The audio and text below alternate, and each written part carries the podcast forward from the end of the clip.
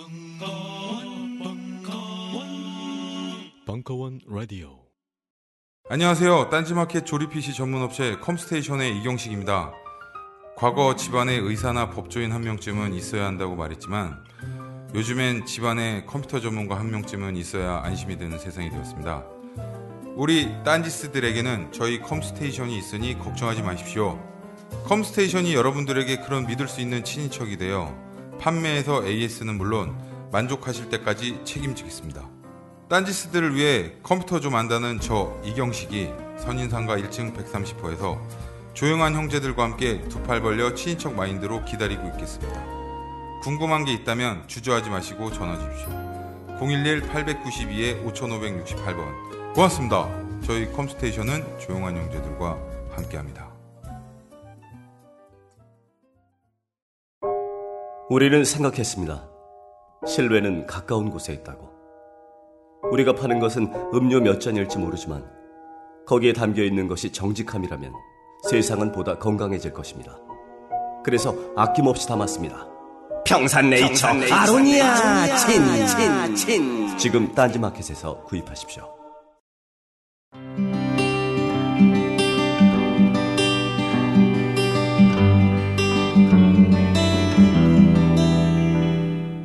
연희동 한 선생의 수줍은 수비학. 네 번째 시간. 이어 카드 파트 1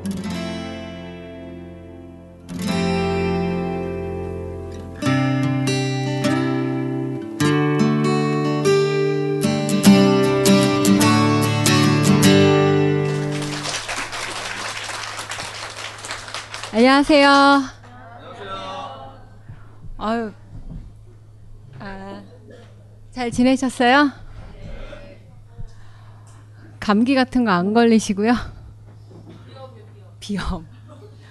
저도 아침마다 두루마리 휴지를 한 통씩은 쓰는 것 같아요. 어, 코가 좀 날아가는 기분인데 가을이 이제 환절기 건강 좀 많이 유념하시기 바라고 이제 오늘이 네 번째 시간이죠. 어찌어찌 저는 이제 일주일에 매일 뜨각만 한 느낌이 들어요. 지나고 보면 목요일, 지나고 보면 목요일 이래서 어, 일주일이 너무 빠르다 이렇게 생각했는데 벌써 다음 주가 마지막이고 오늘하고 내일까지 해서 사실 이 전체에서 제가 제일 많이 알려드리고 싶었던 부분이 오늘하고 내일 얘기 드리는 연도 카드 부분이거든요. 근데 이 연도 카드를 들어가기 전에 여러분들이 메일로 해서 보내주신 사연들이랑 고민이 있는데 어, 좀 도움되실 것 같은 거 몇 개 골라서 같이 좀 얘기를 드리도록 할게요.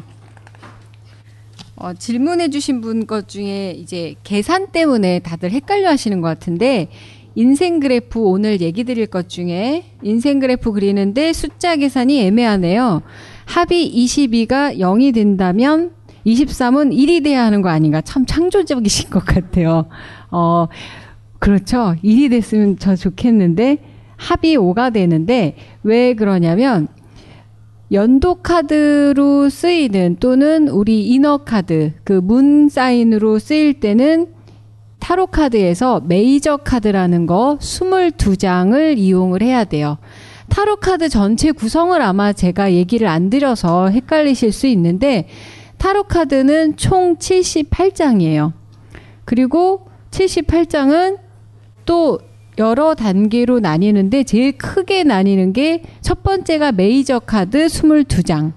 이게 0번부터 해서 21이에요. 메이저 카드라는 거 구분은 뭐냐면 타로 카드 아래 보면은 큰 영어로 글자가 써 있어요. 뭐 Death라든지 Justice, High Priest, 뭐 Chariot 하면서 큰 글자가 써 있는 게 어, 메이저 카드고 이 메이저 카드는 대부분의 무슨 음, 제가 하는 프로파일에서 가장 많이 활용되고 있는 카드라고 보시면 되세요. 수비학하고도 가장 연관이 많은 카드이고요. 두 번째는 음, 이제 마이너 카드라고 그래서 여러분들이 그 사원소 카드를 제가 얘기를 드렸을 겁니다.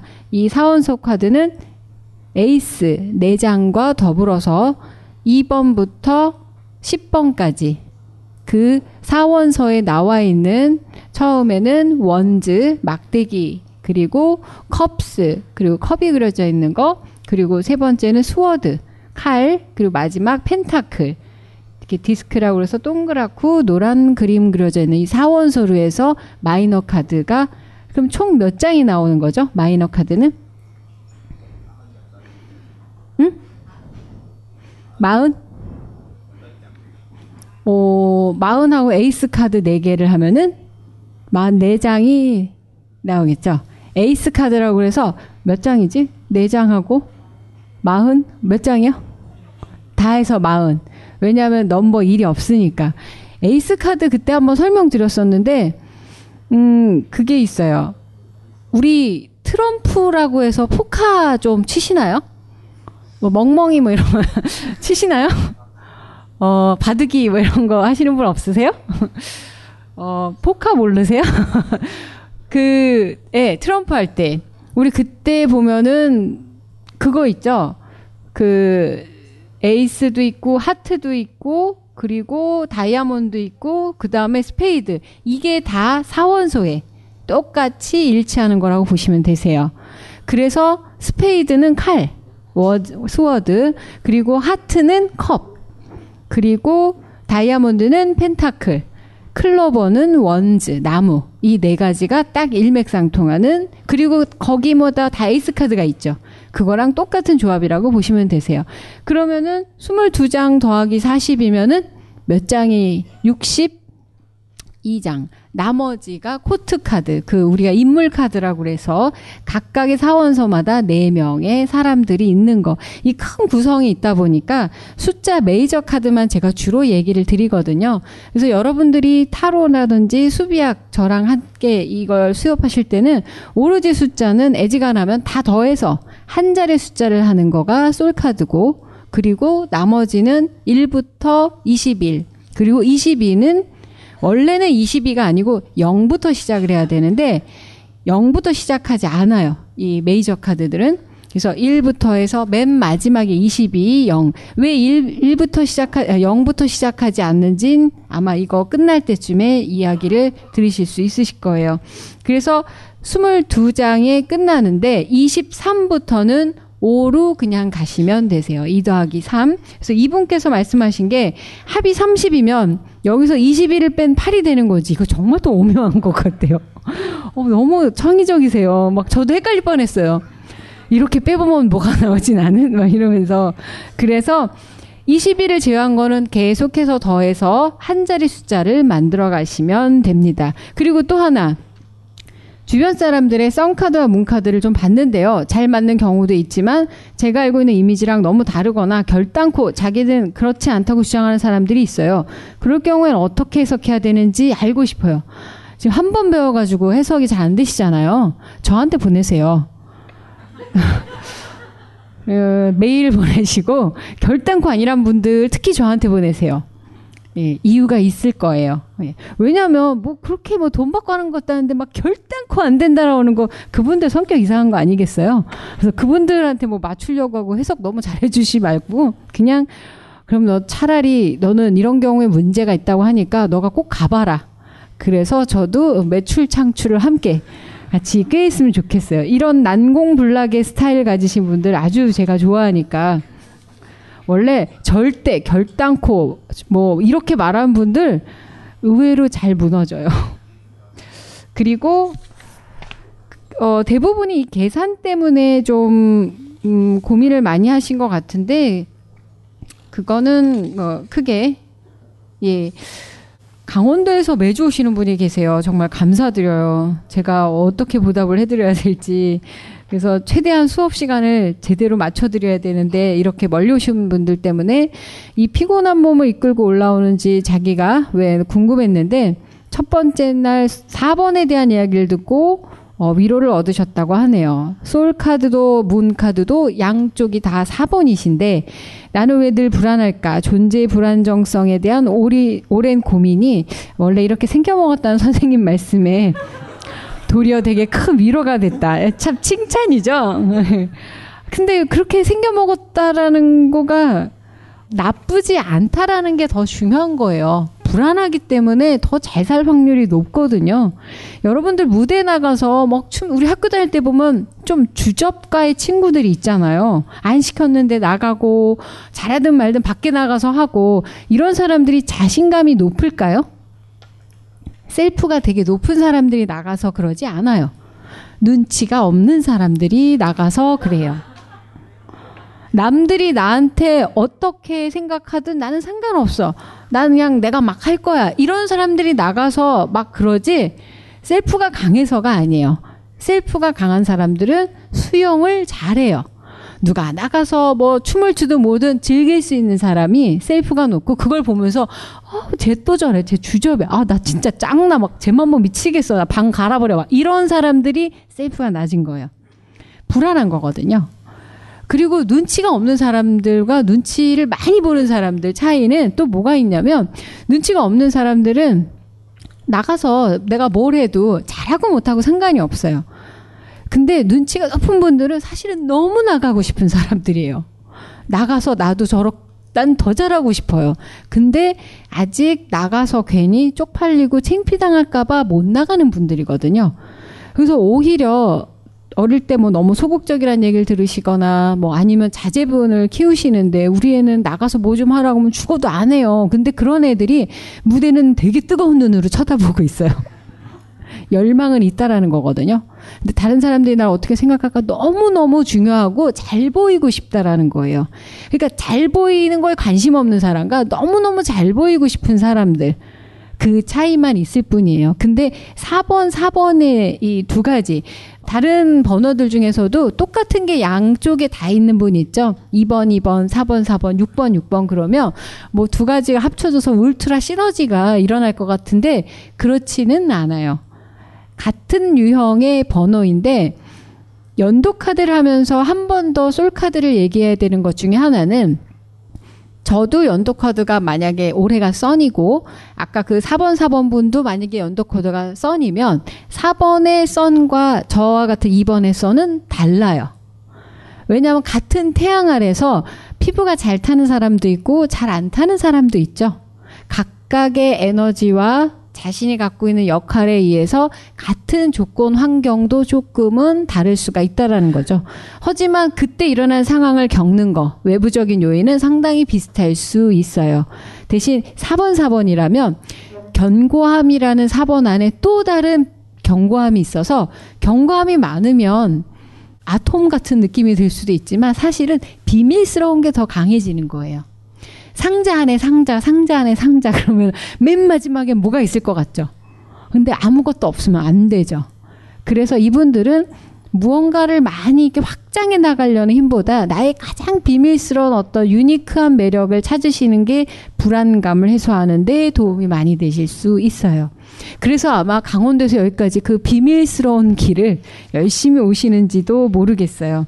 그래서 이렇게 멀리서 오시는데 제가 한번 꼭 얘기해 드려 보고 싶었고 그리고 어 타로가 다른 사람들과 관계에 있어서 자신을 어떻게 보는지 그 부분을 이해하실 수 있게 됐다고 하시는데 이 올해 카드를 아마 쭉 배우시게 되시면 무엇 이해하시게 되냐면요. 내가 살면서 어떤 부분에 상당히 민감하게 발작적 반응을 하는지가 패턴적으로 나올 수가 있어요. 우리 요즘 같은 시대에 살면 어떤 사람은 어떤 뉴스만 나도 막 개 분개를 하고 또 어떤 사람은 막 그러려니 하고 또 어떤 분들은 뭐, 뭐 들은 척도 안 하고 다 각각의 반응을 일으키는 거를 그게 민감성이 달라서예요. 그런 분들이 또 자기네 아파트에 고양이 밥 주면 또 난리 난리를 쳐요. 그거는 왜 민감하지? 근데 그게 나쁘다 좋다라고 말할 수는 없어요. 그래서 각자가 자신이 민감한 부분, 외부의 스트레스에 어디가 가장 민감하게 반응하는지를 패턴화해서 찾는 게 바로 연도 카드의 이야기라고 보시면 되죠. 제가 또 중간에 또 심심하거나 아니면 좀 조실 것 같을 때 질문을 하나씩 넣도록 할게요. 예, 이어 카드 계산하시는 거 방금 전에 좀 한번 설명을 해드렸고요. 자신의 생일 더하기 그리고 올해 연도를 하시면 됩니다. 그 다음 연도 카드라는 거. 제가 제일 중요하게 하는 것 중에 하나요. 솔 카드 다음으로 이게 제일 중요해요. 물론 이너 카드도 그 문 사인도 중요하지만 근데 선 사인과 문 사인은 그 사람의 성격적인 얘기를 많이 해야 되기 때문에 사실 그렇게 중요하지는 않아요. 그 사람이 성격이 되게 알고 싶다라고 하기 전까지는 근데 성격은 또그 다른 사람한테 반응하는 어떠한 반응이기 때문에 맞다 틀리다 이런 걸 떠나서 그냥 풀어보는 거고 대신 연도 카드는 왜 중요하냐면 그 해마다 스스로에게 던지는 질문이면서 현실이란 혼란 속에서 미래로 한 보 나아가게 해주는 지팡이다. 아주 좋은 말은 다 썼는데 저는 연도 카드에 많이 의지하면서 살아요. 그게 저의 인생의 10주년 계획이 되기도 하고 올해의 계획이기도 한 거죠. 근데 그 플랜이라는 게 여러분들은 학교 다닐 때 플랜도 뭐 시험 공부 계획도 짜봤고 또는 뭐 여름방학, 겨울방학 스케줄에서 어, 플랜도 많이 짜보시고 회사 다니면서 매일매일 플랜을 짜요. 왜 짠다고 생각을 하세요? 플랜이라는 건 어떤 목표가 있어야 돼요. 그 목표에 다다르기 위한 구체적인 전략일 수도 있고 전술일 수도 있고 또는 그걸 통해서 성취하는 거를 보기 위한 거거든요. 근데 연도 카드에서의 플랜은 목적이 하나예요. 그 해에 쓸데없는 고민을 하지 않는 거예요. 우리는 매일매일 아주 수많은 이 선택과 그 갈등과 고민을 하면서 하는데 대부분은 정말 나한테 필요도 없는 고민을 많이 하고 사실 확률이 되게 높거든요. 요즘 뭐 루시라는 영화 보니까 우리는 뇌를 뭐 90%도 안 쓰고 뭐 몇 프로도 안 쓰고 있다고. 근데 우리는 너무 쓸데없는데 고민을 정말 한 90%쯤 쓰고 있어요. 얼마 전에도 그 어떤 분이 상담을 오셔가지고 대부분 근데 쓸데없는 고민이 가중이 되는 때가 어떤 환경 요인에서 생기냐면 나이라는 환경 요인이 제일 커요. 제가 아홉수라서 뭐 제가 이제 서른이 돼서 마흔이 돼서 이제 노년이 돼서 그러려면 갑자기 현실적인 인간이 돼요. 맨날 그냥 아무렇게나 살다가 이제 서른쯤 됐는데 결혼해야 되지 않을까요? 뭐 여태 뭐 했는데 그리고 마흔쯤 돼서 아 이제 좀그 탄탄한 뭔가를 쌓아야 되지 않는가? 왜 갑자기 마흔에? 뭐 이제 좀 애를 낳아야 되지 않아요? 왜 갑자기? 갑자기 남자친구도 없는데 애 얘기는 왜 하시는지 모르겠어요. 서른 중반의 여자분이 오셔서 결혼이 어떻게 될까요? 왜 갑자기? 애도 낳아야 될 것 같고 남자는 있나요? 없는데요. 뭐 그럼 어, 떻게 애를 낳으려고? 그뭐 노사하니 어쩌고 일단 병원 가서 낳을 수 있는지 없는지는 알아보라고 했어요. 나이 여자가 나이만 들면 다 애 낳나요? 불임이 얼마나 많은데요. 그리고 남자분들도 다 뭐 결혼만 애 낳나요? 부실한 분이 얼마나 많은데요. 근데 뭐 이렇게 당연하게 생각하고 와서 나이가 이쯤 됐으니까 뭐 해야 되지 않을까요? 이런 보편적이고 타당한 것 같은 쓰레기 같은 고민을 하고 오신다라는 거죠. 다 때가 있는데 맞아요. 나한테 맞는 때가 있다라는 거예요. 물론 전 세계적으로 규범적으로 제가 뭐 나이가 마흔 중반인데 비보이가 되겠다고 뭐 대가리를 돌리고 뭐 힘들겠죠. 하지만 노력을 하고 싶다라면 배울 수는 있을 것 같아요. 근데 정말 배워보고 싶기는 해요. 막 댄싱 라인 보면 막 나도 몸이 막, 막 움직여지고 하는데 남의 보기에 괴로워도 저는 되게 즐겁긴 하니까. 근데 어쨌건 우리가 살면서 그해 그해에 나한테 딱 필요한 고민 하나만 잡고 가도 어 그러면 이거 하나만 하면 나머지는 어떡하나요? 살다 보면요. 기억도 안 나는 한 해 한 해가 너무 많아요. 작년에 뭐 했는지 구체적으로 다 기억나세요? 뭘 성취했는지. 난 올해도 기억이 안 나요. 하나밖에. 해 떴으니 존에 나가서 일하자. 누가 일하자 그러면 그냥 일하고 이거 하자 그러면 그냥 하고 나오라 그러면 나가자 불평도 하지 말고 귀찮다고도 하지 말고 뭐 이익도 따지 말고 뭐 하고 이거 하자 그러면 해 해요 어, 저거 하자 그러면 예 저거 할게요. 이거 뭐 하지 말라고 뭐 할 수 없죠. 힘 닿는 데까지 하자가 그냥 올해 고민이에요. 그래서 여기까지 와 있어요. 제 계획과는 아무 상관도 없어요. 아까 유료 강, 강연 뭐, 제 계획 아니에요. 하재요. 뭐 하세요. 해보는 거예요. 올해 12월까지는 내가 그렇게 한번 살아본다. 그리고 나서 나온 결과 가지고 다시 플랜을 세울 거라는 거죠. 그래서 그 하나만 고민을 해도 의외로 바빠요. 어, 이게 자꾸 입술에 붙네요, 마이크가.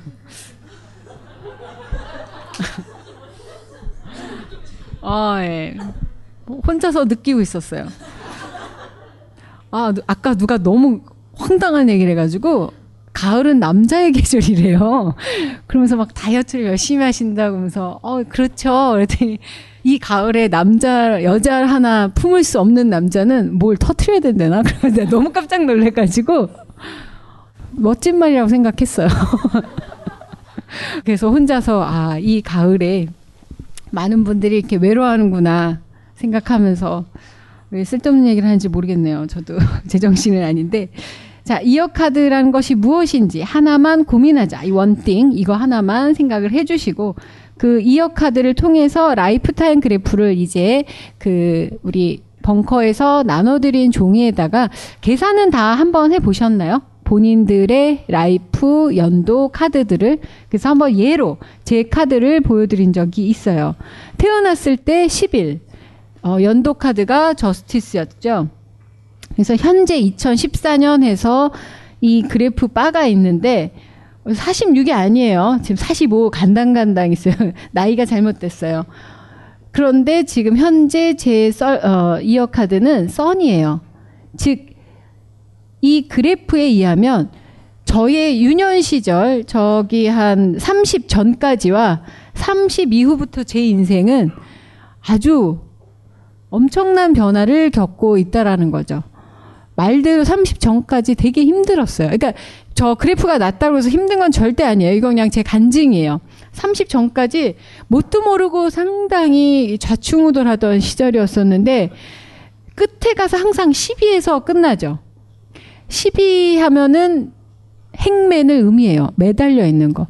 뭐만 하려고 올라가면 끝에서 쭈루루, 올라가면 쭈루루, 올라가면 쭈루루 되는 일이 하나도 없었어요. 서른까지. 정말 이 서른이란 나이까지 내 친구들은 졸업하고 직장에 다니고 뭐 결혼해서 애 낳고 괜찮은 남자 만나는데 저는 뭐뭐 뭐 자퇴, 뭐 퇴학에 거기다가 뭐 파혼에 직장에서 잘리고 되는 일이 없어요. 그래도 노력은 안 한 거 아니에요. 저렇게 한 단계 한 단계 노력을 했는데 서른 전까지 아무것도 안 되는데 제가 만약에 좀 더 일찌감치 공부에 대해서 아주 심오하게 공부를 했었더라면 저 시기마다 내가 아 이거 하나씩을 준비만 했더라면 한 번 치고 올라갔을 때 그냥 확 끌고 올라갔을 땐다라는 아쉬움은 있어요. 근데 이제 서른을 지나가면서 쭉 올라가는데 그 한 단계 한 단계 올라가는 것들에 대해서 이제 이 이어카들과 연동시키면서 제 인생과 상담하는 사람들의 인생을 연동시켜서 쭉 풀어보니까 한 가지 아주 훌륭한 점이 뭐냐면 그때에 일어나는 주변의 어떤 요소들 중에서 내가 가장 민감하게 생각했었던 부분들을 무엇인지 알기만 해도 다음번에 비슷한 상황이 됐을 때 내가 훌륭하게 체인징 엔딩을 할 수 있다라는 거죠. 이거의 가장 쉬운 예가 뭐냐면 연애예요.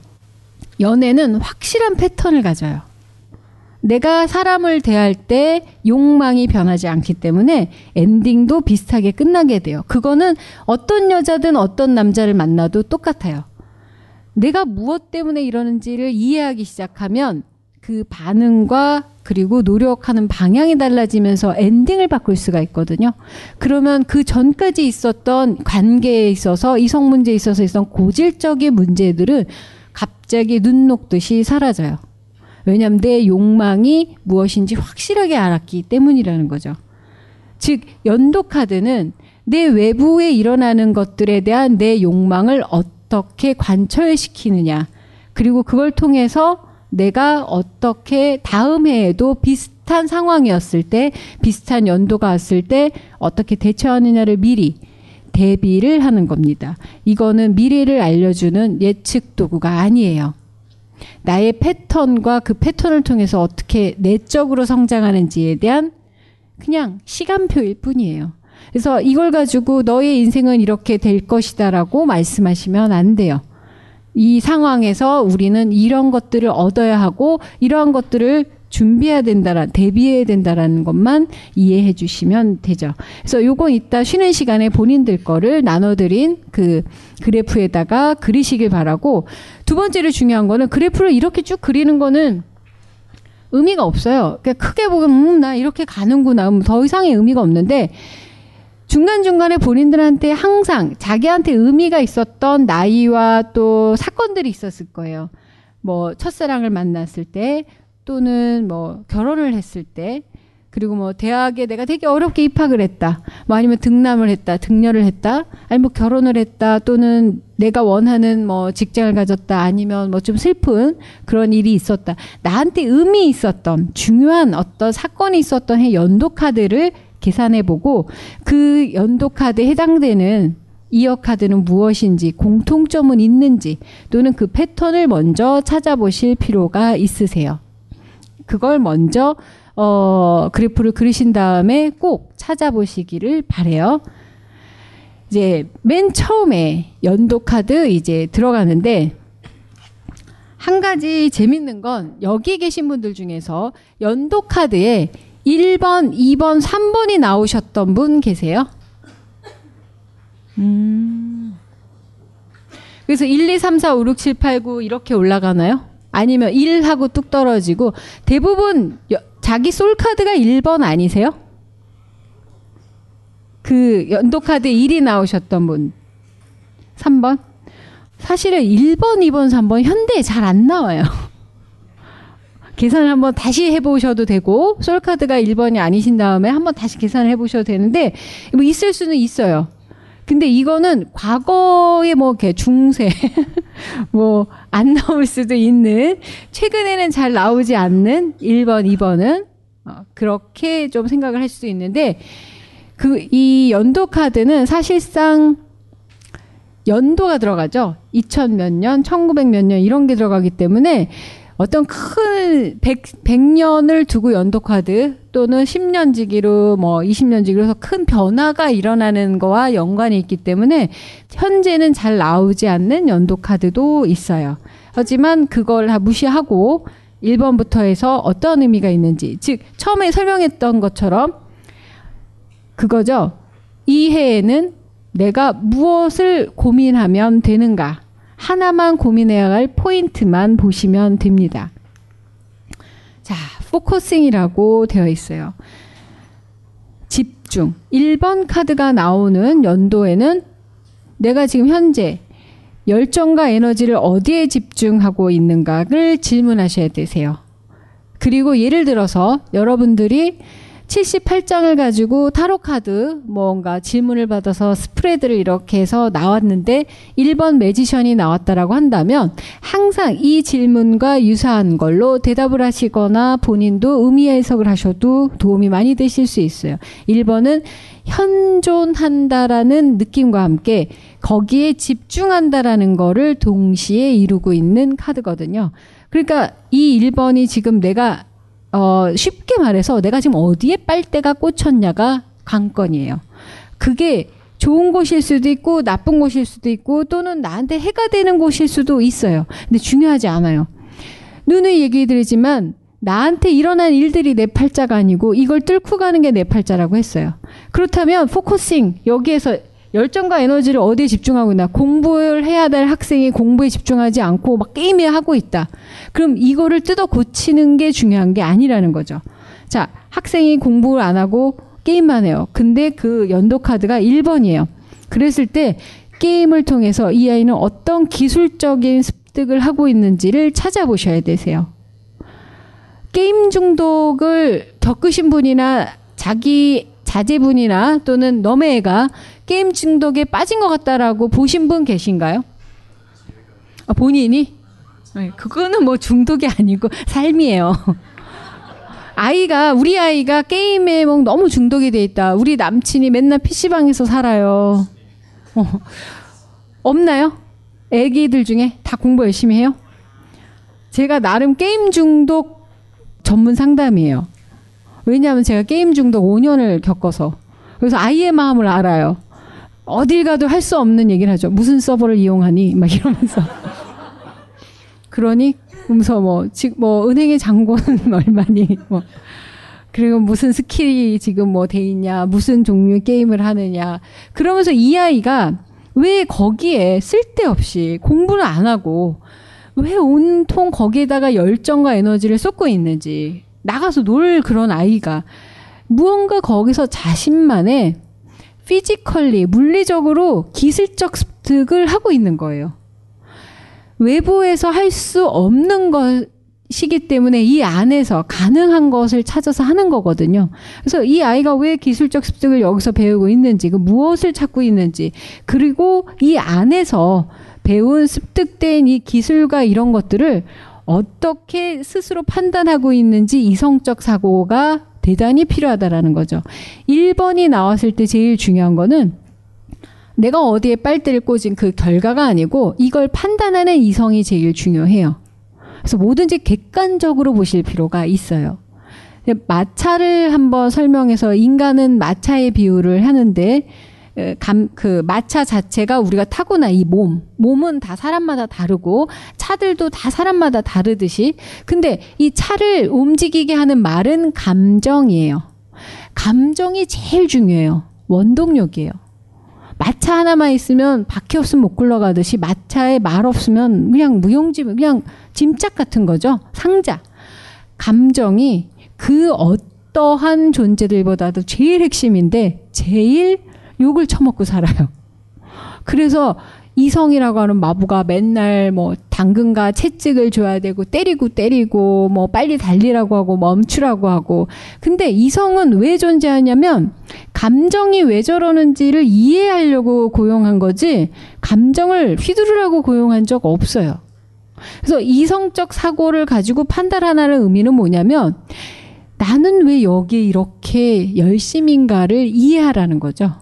이성적 판단으로 아 이거는 현실적으로 쓸모없는 일이야. 치워버리거나 이거는 뭐 쌀도 안 되고 국도 안 되고 아무것도 안 돼. 치워버리라는 의미가 아니에요. 그렇게 고민하시는 게 여러분들이 매일매일 반복해서 고민하는 쓸데없는 고민의 일이라는 거죠.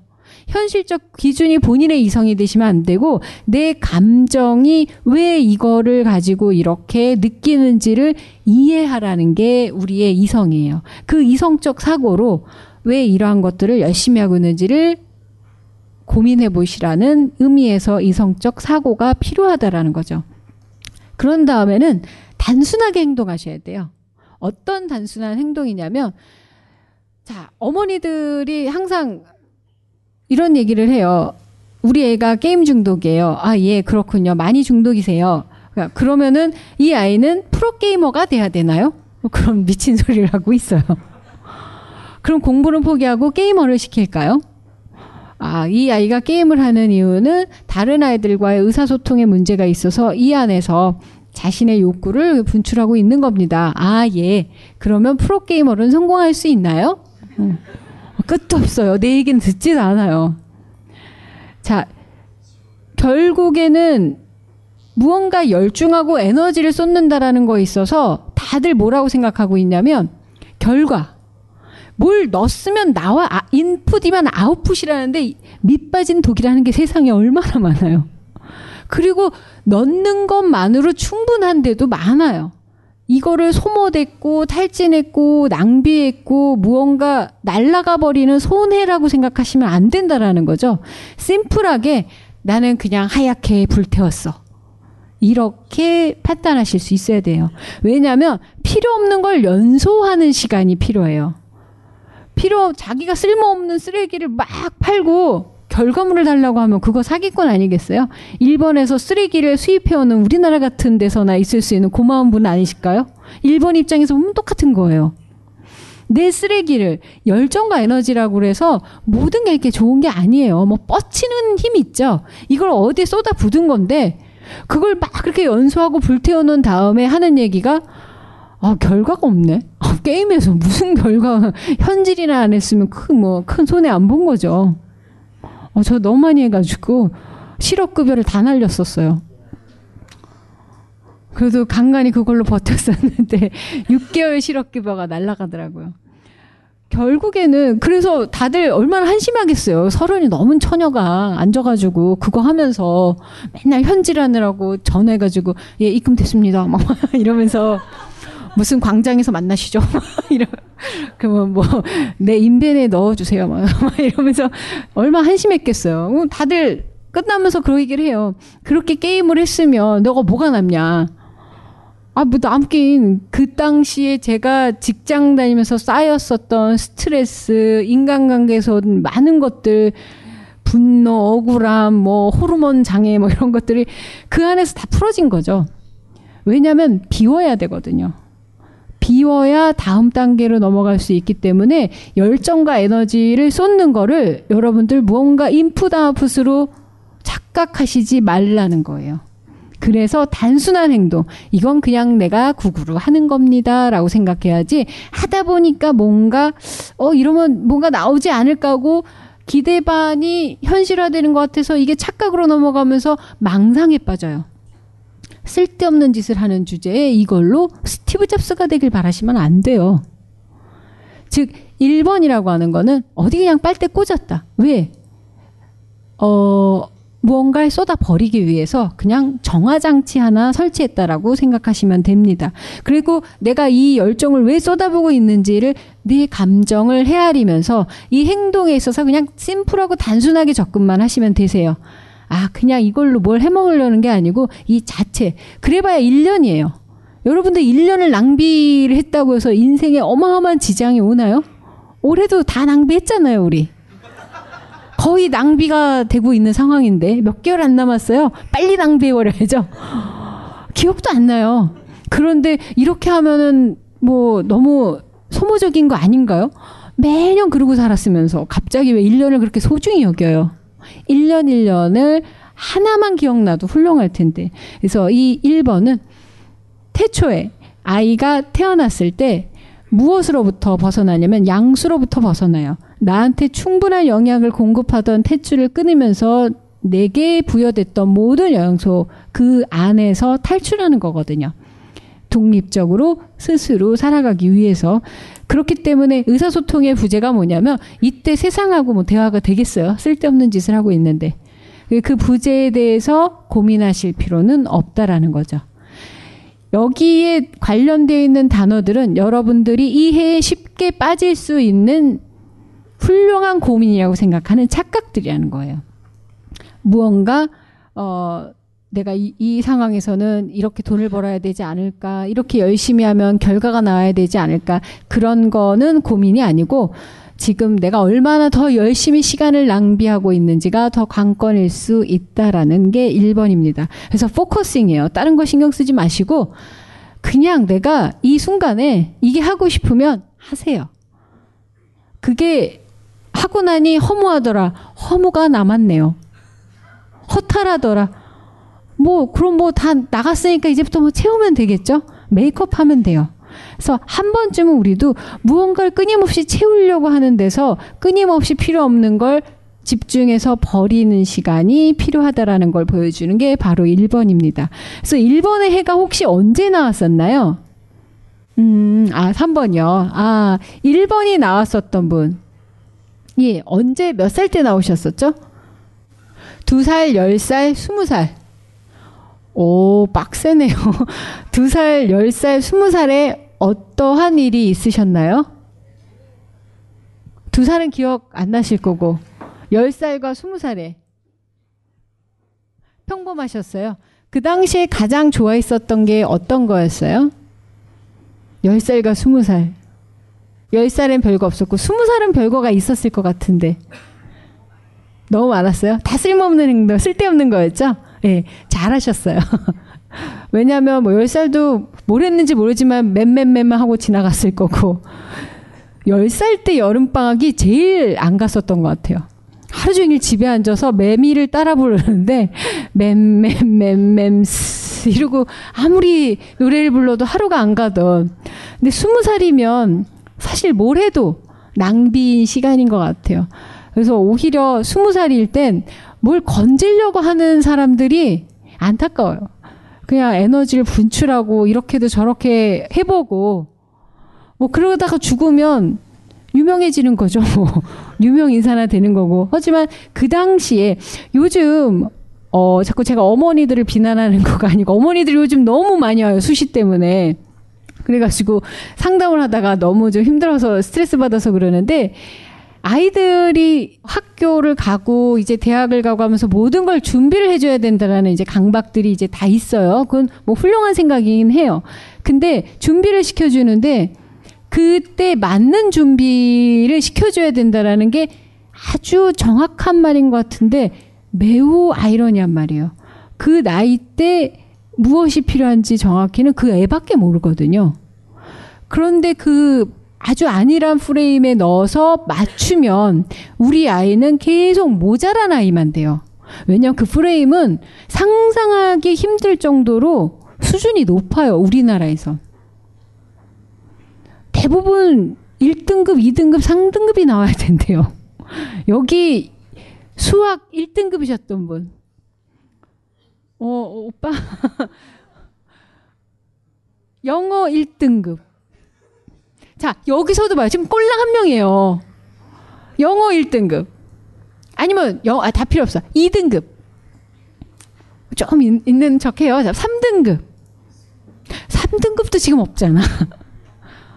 저도 기억이 안 나는데, 뭐, 어떤 뭐, 그 점수로 따지는 시대일 수도 있으니까, 그, 이 정도는 해야 되지 않나라는 프레임에 들어가 있기 때문에, 그 프레임 안에 넣는 것만이 능사가 아닌데 이게 준비라고 생각하실 때 이 어머니는 결국엔 애들을 데리고 정신병원에 가서 ADHD 진단을 받거나 아니면 우울증 진단을 봐서 약을 드시게 하는 상황밖에 안 되세요. 그 프레임을 정확하게 아시는 게 여러분들 인생이나 애한테도 중요하다라는 거죠. 자, 첫 번째가 장황하긴 했지만 이게 세부적으로 설명을 드리는 이유는 이제 여러분은 22장의 카드만 갖고도 점을 보셔야 돼요. 잠시만 안녕하세요. 저는 바다니 가득의 성재훈입니다. 보통 오뎅, 맛살, 핫바 등 다양한 이름의 어묵을 간식으로 때로는 반찬으로 많이 드시는데요. 그게 대부분 밀가루로 만들어졌고 기름에 튀기기 때문에 칼로리가 높아지더라고요. 그래서 저희는 어육 함량이 높으면서 기름에 튀기지도 않는 맛과 건강을 생각한 그런 어묵 한번 만들어 보고 싶었습니다. 그런데 이렇게 만들다 보니 팔아도 남는 게 없더라고요. 여러분, 저희가 정직하게 만든 어묵을 딴지 마켓에서 계속 판매할 수 있게 많은 관심 부탁드립니다. 정성을 담아 쪄서 만든 어묵 가마복고 여러분의 관심이 필요한 정직한 먹거리입니다. 잠시만 어묵 먹어요 맛있는 가마복고 요즘 나는 책 추천을 하지 않는다. 그래도 이 책은 추천하지 않을 수 없다. 나는 딴지일보 읽은 척 매뉴얼의 애독자였으니까. 이웃시민 고전은 직접 반려들어 읽는 게 가장 좋다.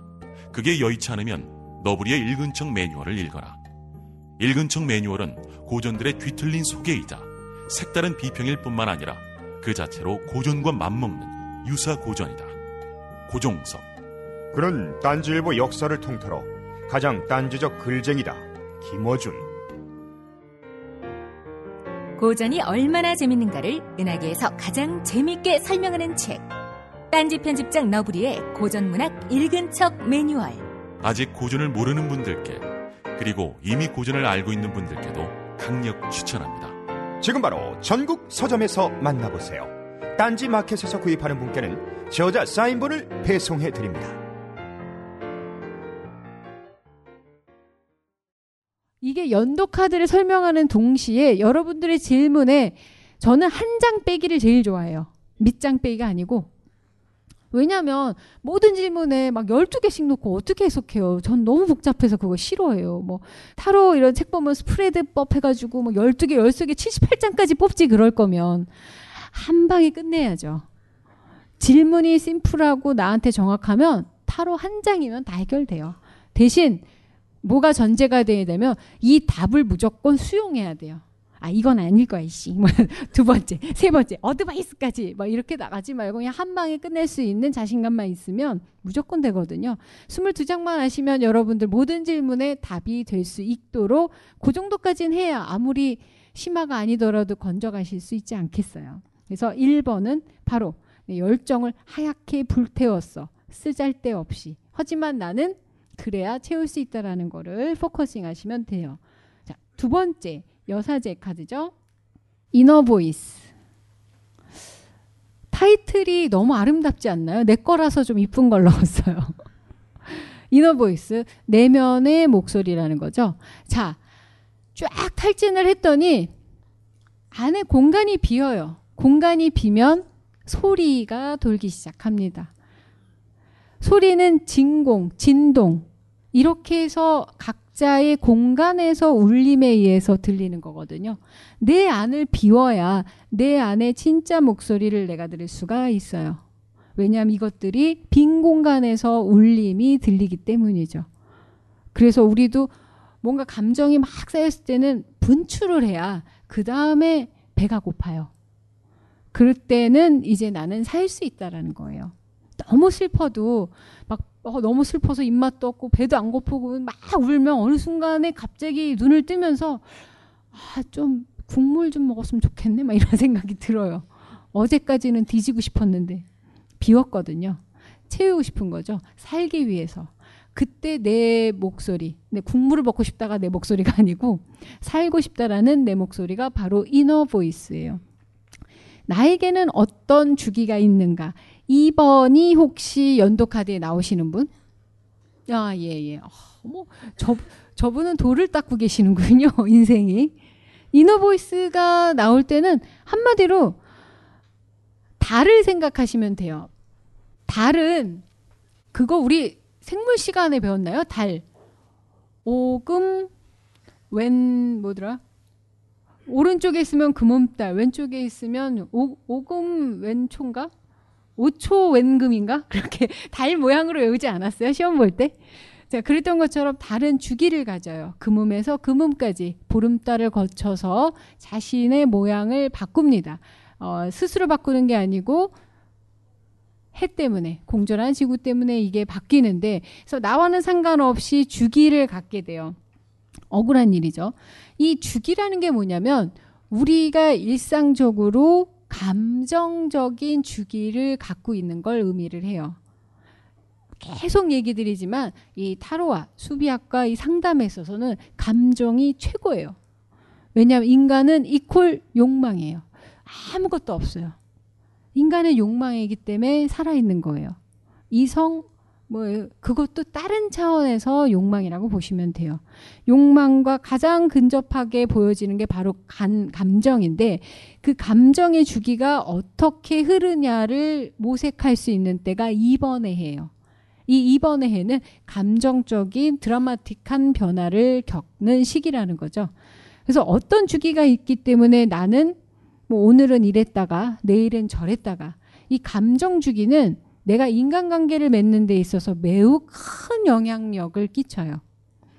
그래서 제가 이제 2번 솔카드이신 분들은 이 주기가 상당히 복잡하고 자기만의 이 프로그램이 있어서 거기다 상태가 좋은 때가 되게 짧아요. 대부분은 좋지 않아요. 그래서 제가 늘, 어, 저한테도 쓰는 방법이기도 하고, 2번 분들한테도 드리는 어드바이스가 뭐냐면, 그 상태가 좋은 시기가 이렇게 보름달 전은 며칠 없어가지고 그 양옆에 되게 좀 어두워지는 그 시기에는 좀 숨어야 돼요. 그런데 이제 어렸을 때는 어, 너 왜 맨날 연락이 없니 끊기니 잠적하니 잠수타니 되게 얘기를 많이 들었는데 작전을 바꿨어요. 요즘 뭐 좀뭐 만날래 그러면 아 요즘 기도 중입니다. 뭐뭐 무엇을 아예 공부 중입니다. 뭐 수련 중입니다. 뭐 계속 뭐 술 마시고 있어도 기도 중입니다. 되게 용한 줄 알아요. 그러니까 즉 내 직업상 사람들이 믿을 수 있게끔 하는 나름의 잠수 기간을 사람들한테 보여주니까 전에는 되게 부정적인 평가를 받았는데 요즘 상당히 일에 몰두하는 모습으로 보여요. 하지만 집에서 하는 짓은 다 똑같아요. 뭐 심야 식당을 보거나 미드를 파고 있거나 술을 마시고 있거나 게임을 하고 있겠죠. 뭐 어쨌든 저한테는 다 기도고 도 닦는 거라고 생각하니까 결국에는 내 주기를 알면 남들이 나를 보는 그 시각, 이미지를 재조정하실 수가 있어요. 그래서 이 주기를 어떻게 하냐면요. 좀 주변 사람들한테 인터뷰를 하셔야 되세요. 너희들이 봤을 때 요즘 내가 상태가 어떤 것 같아? 뭐 이렇게 너무 친한 분한테 하지 마세요. 좋은 소리 못 들으니까. 근데 일하는 분들, 일하는 분들은 피드백 많이 줍니다. 너 요즘 이렇게 까칠해. 그럴 때 적으세요. 까칠. 몇 월 며칠 까칠. 무슨 나의 그 생리 주기를 적듯이. 그리고 오늘은 누가 나한테 뭐 칭찬했음. 이러한 일지를 좀 많이 쓰는 게 도움이 되시는데 가장 많이 받는 피드백, 단어, 그리고 어, 그 문장이나 이런 것들을 기억하실 필요가 있어요. 이건 주기성하고 관계가 있어요. 그래서 여러분들이 자주 듣는 단어들은 무엇인가? 저 같은 경우는 그 인간관계에 있어서 그닥 좋은 평가를 많이 못 받았던 게 바로 그 일관되거나 연속성이 안 되는 거에 대한 피드백을 많이 받아서 아까 얘기 드렸던 대로 뭐 잠수 탄다, 사라진다, 연락이 안 된다, 전화번호 바뀌었음, 그리고 뭐 이사 갔음, 그 맨날 그 이렇게 청구서 되돌아옴 뭐 그래서 그건 사실은 별로 좋은 피드백은 아니잖아요. 뭔가 범죄자 느낌이 나죠. 잠적하고 사라지고 돈꾼애 같잖아요. 돈 빌려서 사라져 버린 느낌. 근데 이것들에 받는 피드백에 내가 스트레스를 받으니까 더 숨어 버리게 돼요. 더 차단하게 되고. 그런데 이, 세, 이 상태가 좋을 때 또 기어나가고 싶거든요. 그래서 모른 척하고 안녕 여러분 막 이러고 나가서 내가 왔어. 막 그러면 받아주는 친구도 있지만 받아주는 내내 욕을 먹겠고 안 받아주는 친구는 또 영영 연락이 안 되고 점점 외로워지는 거예요. 그래 다른 외로운 거야 씨막 이러고 있지만 그 뭐야. 그래서 이 사람들이 내가 똑같은 빈 상태에서 다르게 보여질 수 있도록 내 스스로 그 단어를 전환하는 감정 주기는 변하진 않지만 내 바이오리듬 비스꾸무리한 건 변하지 않지만 남들이 나의 주기를 봤을 때 더 편안하고 좋은 방향으로 해석할 수 있게 바꾸기 위해서 이너 보이스가 필요하다라는 거죠. 그래서 이 시기에는 독립과 자립과 고립을 구분하실 줄 알으셔야 돼요. 자, 독립은 뭐고 자립은 뭐고 고립은 뭐냐? 어, 다 비슷한 말이고 사전적 의미는 조금씩 다르긴 하겠지만 대부분 가족과의 관계에서 독립하고 고립을 헷갈려 하시는 분들이 많아요. 난 뭐 식구들이 나 신경 뭐 타치 안 해. 그건 고립이에요. 나도 뭐, 뭐, 엄마 아빠 하는 거 신경 안 써. 그 고립이에요. 그거는 성장하고 아무 상관이 없어요. 자, 독립. 어, 의지하지 않는다라는 거죠. 자, 그런데 경제적인 요인하고 상당히 연관성이 있는 단어가 바로 이제 독립과 자립이에요. 자, 경제적으로 도, 독립을 했어요. 돈을 벌어서. 자, 그러면은 독립이 자립이 끝나는 걸까요? 자, 경제적으로 스스로 일어날 수 있게 된 거는 자립이지만 독립하고는 달라요. 돈을 벌어도 내내 집에 계시거나 내내 어디 의지하시려는 분들이 있어요. 독립은 돈을 못 벌어도 할 수 있어요. 어디에도 거슬리지 않으시면 돼요. 옛날엔 집에서 너 돈도 안 벌고 뭐 하냐 그러면 에이씨 빡쳐 막 이러고 나 이건 이미 독립이 안 된 거예요. 근데 저는 어느 순간부터 너 이렇게 돈도 안 벌고 집에서 놀고 막 뭐 성공해서 돌아올게요. 뭐 그냥 웃어요. 그냥 절 TV 보기에 냅두세요. 가족들이 죽고 싶어서 그랬지만 저 마음은 너무 편했어요. 이렇게 평생 살아야지 얹혀서 마음은 너무 독립적이에요.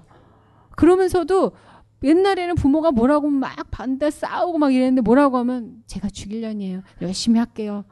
나가서 열심히 하면 돼요. 오늘 성공해서 돌아올게요. 뭐 나갔다가 또 밤 되면 기어 들어오고 하도 이걸 반복하니까 오빠가 너 성공해서 들어오라고 문을 안 열어준 적도 있었는데 결국에는 독립은 어디에도 내가 치이지 않는 걸 의미를 해요. 근데 이제 내가 돈을 벌면서 그 지경까지 되면 뭐 그냥 아쉬울 게 없죠. 근데 자립만 되고 독립이 안 되면 약간 소녀가장필이라고 그럴까? 이 자립 때문에 더 결속이 강해지고 더 구속과 이, 이게 더 심해져요. 자립을 왜 했냐라는 거지. 가마우지처럼 남 먹여 살리려고? 자립이 아니에요. 내가 나 스스로를 먹여 살릴 수 있는 건 자립이지만 이렇게 넘까지 그렇게 해서 막 이렇게 군 식구들 데려가는 게 자립은 또 아니고 그러니까 독립까지 되시려면 그 마음에 부여잡는 게 없으셔야 되거든요. 그래서 그렇게 편한 마음으로 온 가족과 얹혀 사는데 어, 쫓겨났어요. 더 이상 너가 편한 꼴을 볼 수 없다라는 그것 때문에 쫓겨나는데 뭐 쫓겨나도 상관없어요. 이제 자립도 됐고 독립도 됐고 그리고 떨어져 있어도 난 고립이 아니라는 자신감이 생기니까 뭐 사랑도 아니고 언제든지 내가 오고 갈 수 있다라는 게 있으면 가족 관계도 갑자기 변한다라는 거죠. 하지만 이게 아주 나쁜 주기로 작동할 때는 늘 똑같은 상황에서도 반복적으로 싸우고 내 감정을 상하는 게 되는데 그걸 그냥 뒤집어서 편안하게 생각하면 아, 나한텐 이런 주기가 있고 남들이 이해할 수 있는 정도만 설명을 해 주신다면 갑자기 모든 관계와 상황은 달라질 수가 있다라는 거죠. 그래서 이너 보이스가 갖는 가장 핵심은 내가 사람들한테 어떻게 보이냐에 따라서 그래프를 그리셔야 되세요. 그리고 우리는 대충 알아요. 직관이 있기 때문에. 그리고 심리적으로 그런 것들에 대해서 이미 습득이 많이 되어서 이 직관과 심리를 통한 사람들이 나를 어떻게 생각하는지. 그래서 이 2번이 들어왔을 때 자기의 뭐 성격 유형을 공부한다든지 심리적인 거에 관심을 많이 갖게 된다든지 그리고 또한 자기 자신이 판단이나 이런 것들이 맞고 틀리는 거에 대해서 많이 고민하거나 스스로에 대해서 성찰을 많이 하게 되거든요. 여성성의 커뮤니케이션이라고 하는 게 여성성의 커뮤니케이션과 남성성의 커뮤니케이션은 차이가 많이 있는데 여성 특히 여성이라고 하는 걸 우리가 헷갈려하는 게 뭐 되게 어, 애교스럽고 페미니스럽고 뭐매 오빠 뭐 좋아요 뭐 이러는 게 여성성이 아니고 여성성은 상당히 직설적이고 직관적이고 빠른 걸 의미래요. 여자들이 어 갖는 큰 여성성 중에 하나는 오히려 남자보다 더 스피디하다라는 거예요. 왜냐하면 직관이 돌아가니까. 검증하거나 뭔가 데이터를 통해서 도출하는 게 아니고 신중하지 않다는 아니에요. 근데 이 직관과 심리를 동시에 움직이니까 여성성의 커뮤니케이션 왜 우리 촉으로 얘기한다고 하죠. 그런 걸 통해서 나를 어떻게 생각하는지 주변에서 또는 나는 나를 어떻게 보는지에 대해서 끊임없이 리서치를 하실 필요가 있죠. 그 마지막으로 이게 제일 중요한 건데 이 2번 카드가 나오면 어, 이 독립적인 거, 자립, 고립, 나는 어떤 인간인가 상당히 me me, me me, self, self, self, 나나나 이런 단어가 계속 나오죠. 그래서 좀 외로워요. 근데 loneliness와 aloneness는 완전히 다르다라는 거예요. loneliness는 외로운 거고요. aloneness는 온전한 거예요. 여러분들은 혼자 있기 때문에 외로운 게 아니고 혼자라도 충분하기 때문에 혼자이신 거. 그게 2번 카드의 핵심이죠.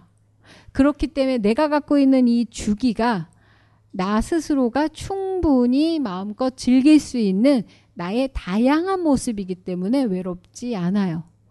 하루는 뭐 미친년처럼 하루는 뭐 그런 이렇게 지내라는 게 아니고 나의 주기를 통해서 다양한 나를 들여다보는 게 세상에서 제일 즐거운 인간이 되시는 거죠. 그건 자아 성찰하고는 조금 달라요. 나의 모습이 감정에 따라서 바뀌는 거를 사랑하시라는 얘기예요.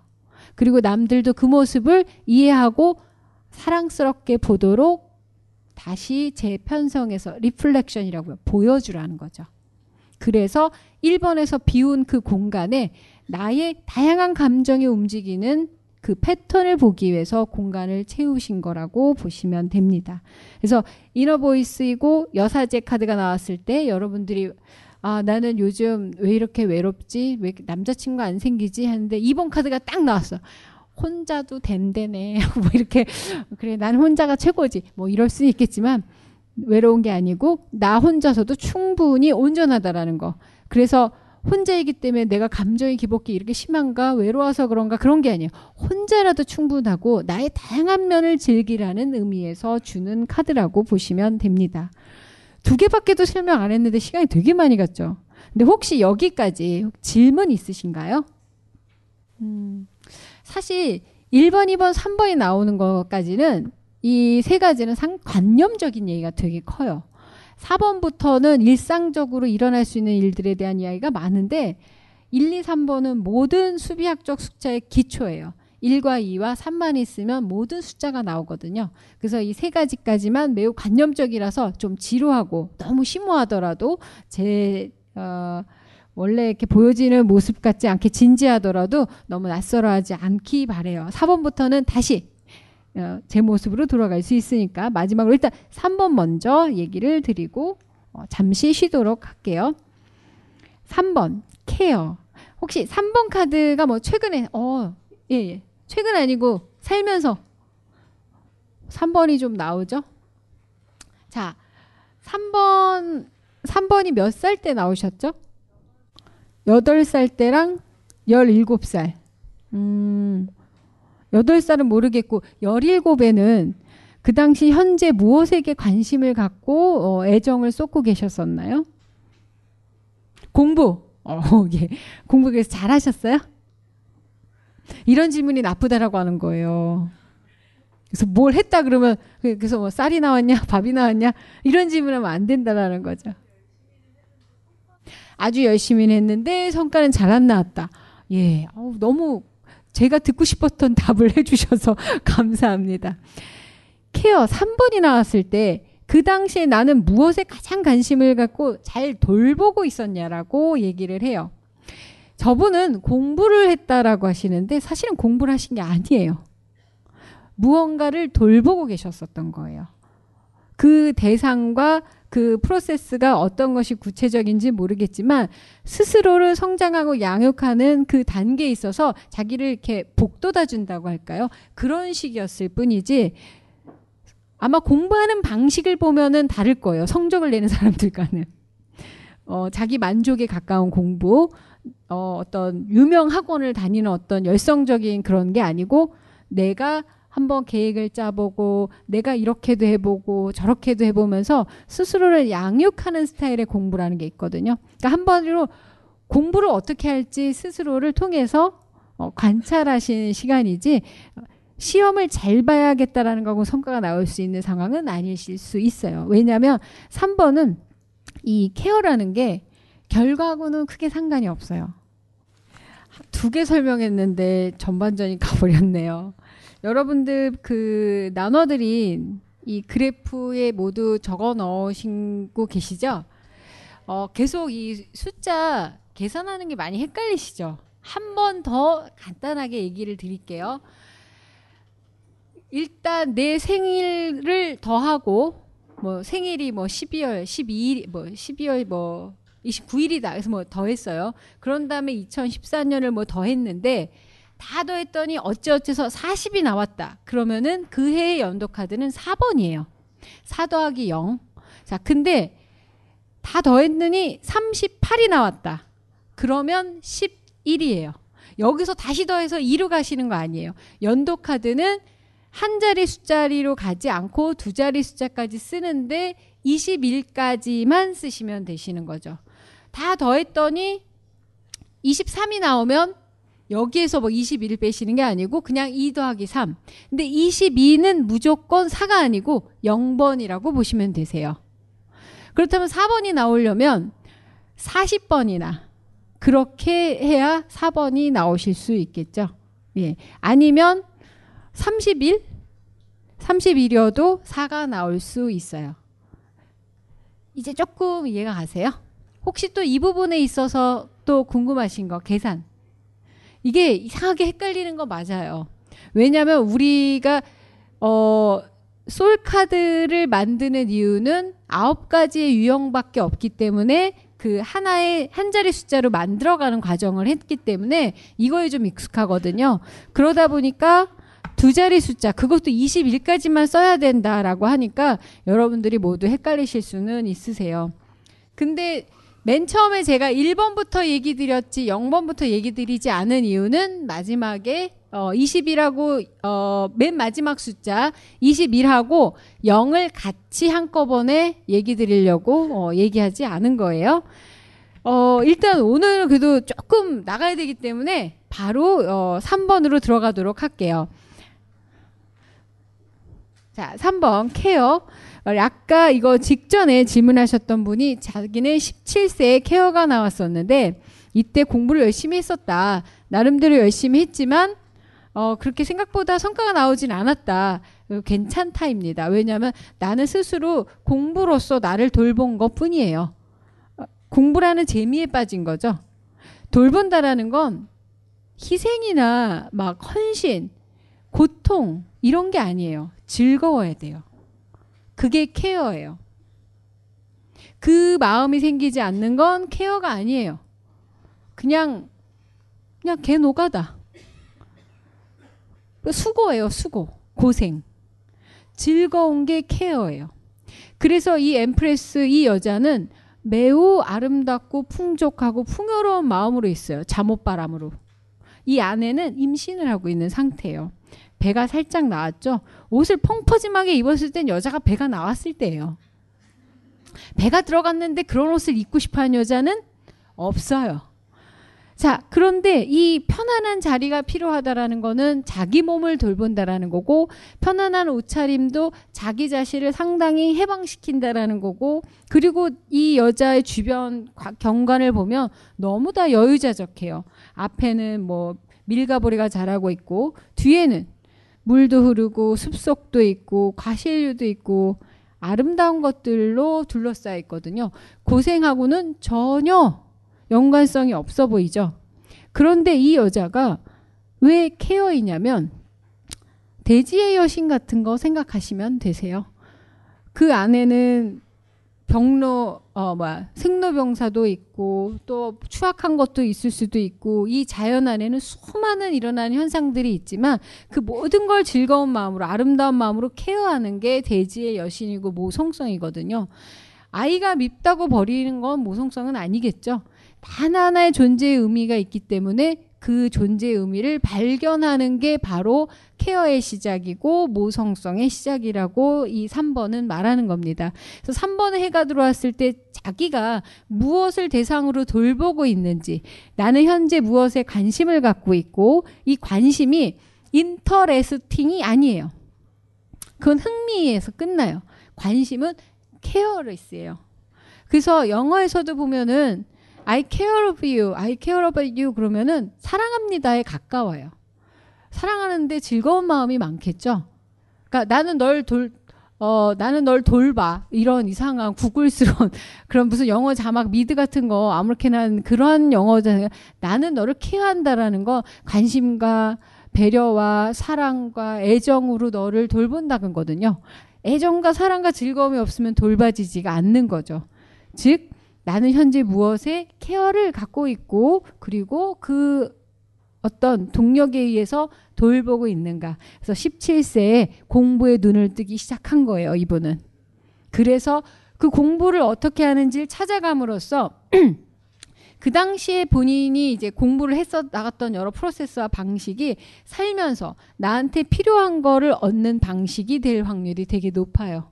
내가 좋은 스승을 찾아서 물어봤을 수도 있고 좋은 책을 구하는 걸 내 프로세스로 생각했을 수도 있고 또는 나는 벼락치기가 맞다라고 생각할 수도 있고 또는 그 당시에 내가 공부를 하면서 재미있게 썼던 그 방식 탐구하고 그걸 통해서 나를 육성시키는 그 케어, 스스로를 케어하는 거. 그 방식이 한번 패턴이 딱 되면 평생 살아가면서 나 스스로를 케어할 때 그런 방식을 쓴다라는 거죠.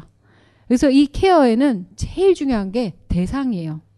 누구를 대상으로 또는 무엇을 대상으로 하느냐가 케어의 핵심이에요. 어, 대부분 사람일 확률은 높겠죠. 근데 3번 그 솔카드 얘기할 때 제가 매일 여자분들 얘기할 때그 평강공주 얘기를 많이 해요. 쓸데없는 남자한테 진짜 많은 에너지를 처발리는 분들이다 이런 얘기를 많이 하는데 케어가 강해서예요. 애정이 생기면 그 즐거움에 의해서 고통스럽지 않으니까 그렇게 하는 거죠. 그래서 우리가 보기에는 어 저렇게 별로인 사람한테 뭐 저렇게 헌신적이지? 아니에요. 지들은 좋아서 하는 짓이에요. 그러니까 남들이 이렇게 아무렇게나 판단할 수 없다라는 거죠. 아까 17세에 공부하셨는데 성적이 안 나온 분, 야야 그렇게 하고 성적이 안 나오면 어떡하냐 이럴 필요 없다라는 거죠. 본인은 즐거웠다라는 거예요. 왜냐하면 지금 딱 봐도 17세는 아닌데 20세도 아닌 듯한데 상당히 그게 기억에 남은 거죠. 나를 최초로 사랑한 방식을 기억하기 때문이에요. 그래서 나는 현재 무엇에 관심을 갖고 돌보고 있는지 그 질문을 매 이 해에 하시면서 관계 속에서 나의 역할은 무엇인지 역할이 왜 중요해지냐면요. 케어에 있어서는 여러 가지 방법들이 있어요. 근데 가장 많이 발현되는 게 관계에서 내가 어떠한 역할로 케어하느냐거든요. 그냥 돌본다가 역할은 아닙니다. 제일 중요한 거는 나로서 돌보는 거예요. 돌본다 그러면 뭐 생각나는 게 뭐 나이팅게일 그리고 무슨 어머니 누구나 다 이런 훌륭한 이미지를 갖고 있는데 그러면은 어 저같이 이렇게 좀 모성적인 것도 없고 애들 싫어하고 그러면 애들 못 볼 걸까요? 저 애들이 되게 좋아요. 전 너무 싫어하는데 이 애들이 저만 보면 미쳐요. 누나 이거 갖고 놀아도 돼요. 저희 집에 오면 장난감이 너무 많기 때문에 저는 애들을 돌보는데 비슷한 수준에서 돌봐요. 결국엔 싸워요. 정말 애들하고 똑같을 정도로 싸워요. 그리고 헤어질 때 화해합니다. 그러면서 그 꼬바 애들이 저한테 뭐라고 하는지 아세요? 누나 연락처 줘. 우리 엄마 연락처 줄게. 어, 전화번호를 따요. 그래서 또못 이긴 척하고 걔네 엄마 연락처를 받습니다. 지 핸드폰도 없는 놈들이야. 전화번호를. 그러니까 결국은 제 방식대로 케어를 하는 거죠. 그래서 저도 이제 너무 어린 애기들은 감당이 안 돼요. 애보라 그러면 이렇게 굴려서 어디에다가 갖다 놓는 수준인데 좀 커서 제 정신 연령과 비슷하면 그때부터는 이제 전투적으로 놀 수가 있는 거죠. 그 그걸 또 넘어가 버리면 버거워요. 즉 본인들의 삶의 방식에서 사람들을 케어할 수 있는 관계 속에서 나는 항상 무엇 하고 있는지를 보셔야 돼요. 자, 셋만 모이면 내 역할이 나옵니다. 언제 나오냐면 메뉴를 선정할 때 제일 확연하게 나옵니다. 난 오늘 짬뽕 먹을래. 어, 짬뽕? 난 오늘 짜장이 먹고 싶은데 하지만 짬뽕 먹습니다. 어떤 방식으로 케어하고 있나요? 양보하는 방식으로 관계 설정을 하고 있죠. 하나는 난 입맛 없어. 나안 먹을래. 어떤 관계 설정을 하죠? 자기 식대로 가는 거죠. 그러면 나도 짬뽕 좋아하는 눈치 봅니다. 얘, 얘도 먹어야 되는데. 자, 이 사람은 끊임없이 서로를 연대시키고 어떻게든 중국집에 가서 모든 면이라도 처먹고 나와야 마음이 편한 거예요. 이 사람의 역할은 자기가 그렇게 설정한 거죠. 짬뽕과 안 먹겠다가 싸울 때 아주 미쳐 돌아가는 거예요. 왜 그럴까요? 시키지도 않은 일인데. 그러면서 아, 나 저렇게 고집 센 애들하고 못 지내겠어. 그러시는데 그 역할을 제일 잘하기 때문에 항상 우리는 그 역할에 쓰는 것 뿐이에요.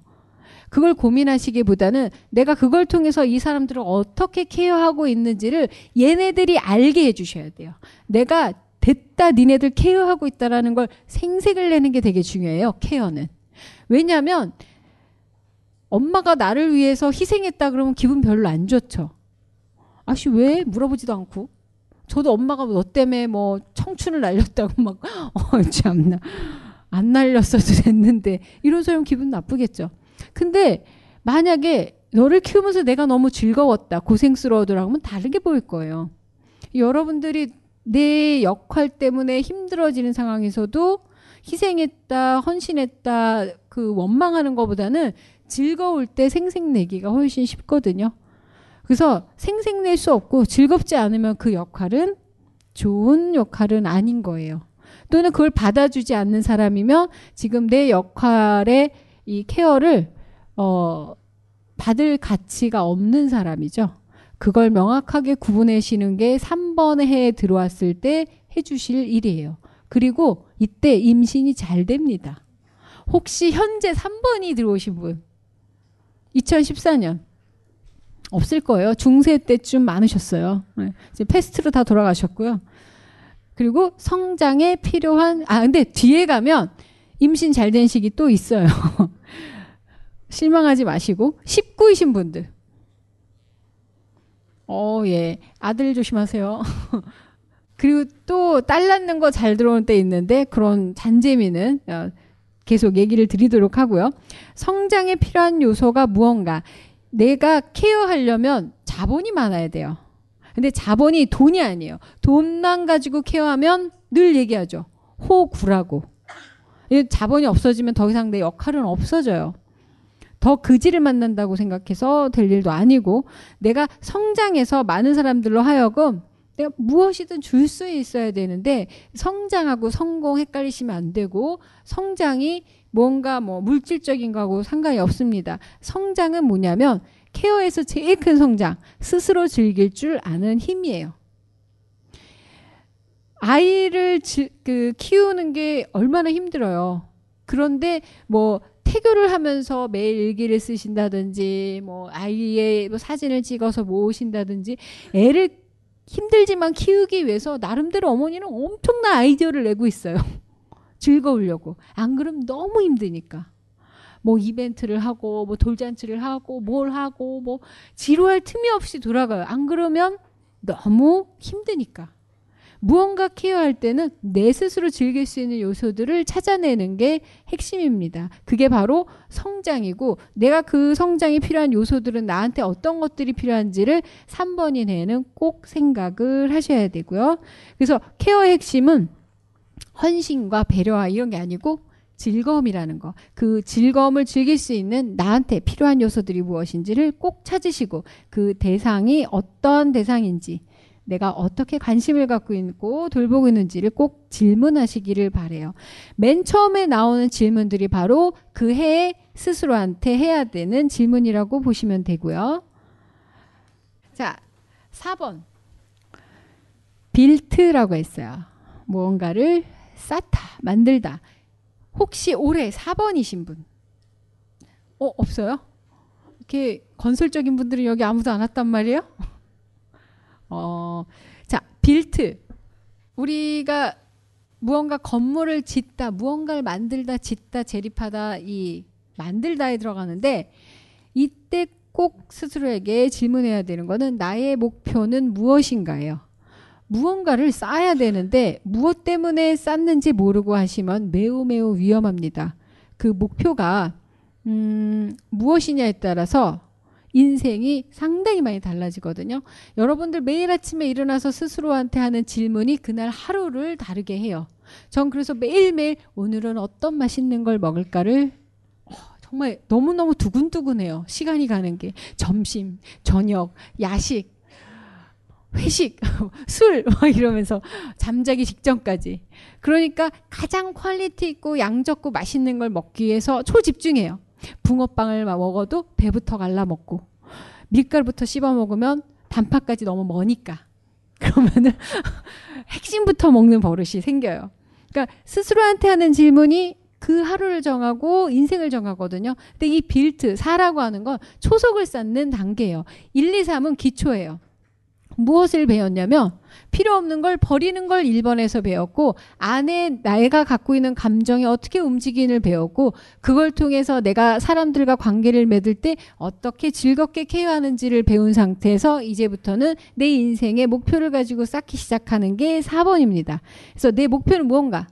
돈을 벌고 싶어요. 어, 좋아요. 얼마나 벌고 싶어요? 많이? 이건 목표가 아니죠. 자, 부동산, 재화 그리고 뭐 주식, 채권, 뭐 아니면 뭐 보석류 아니면 다른 자선 해가지고 다 여기다가 써보세요. 아무도 못 써요. 그 정도로 쭉쭉쭉쭉 쓸 수 있는 사람은 그 목표 달성해요. 여러분들도 재물은 어때요? 라고 물어보면서 얼마나 벌고 싶어요? 그러면은 구체적으로 한 10페이지 정도 쓰실 수 있는 분 계세요? 현재 자산 관리까지? 그런 분들 근데 한 분 봤어요. 자수성가라고까지 할 수는 없지만 상당한 재력을 갖고 있는데 끊임없이 돈을 추구해요. 그런데 그 안에서 자기가 목표로 한 걸 늘 이루더라고요. 그 사람은 돈을 만져봤기 때문이에요. 그 돈을. 천만 원을 받고 싶어 했는데 우리가 천만 원을 직접 만져 그럼 은행원이 돈을 많이 버냐? 그게 아닌 거죠. 내가 이걸 써본 감이 있어야 이게 돈이 붙는 거거든요. 쓰던 가락이 있다라고 하죠. 돈 많이 못 써본 사람은 못 써요. 그것도 쓴 애들이나 쓸지.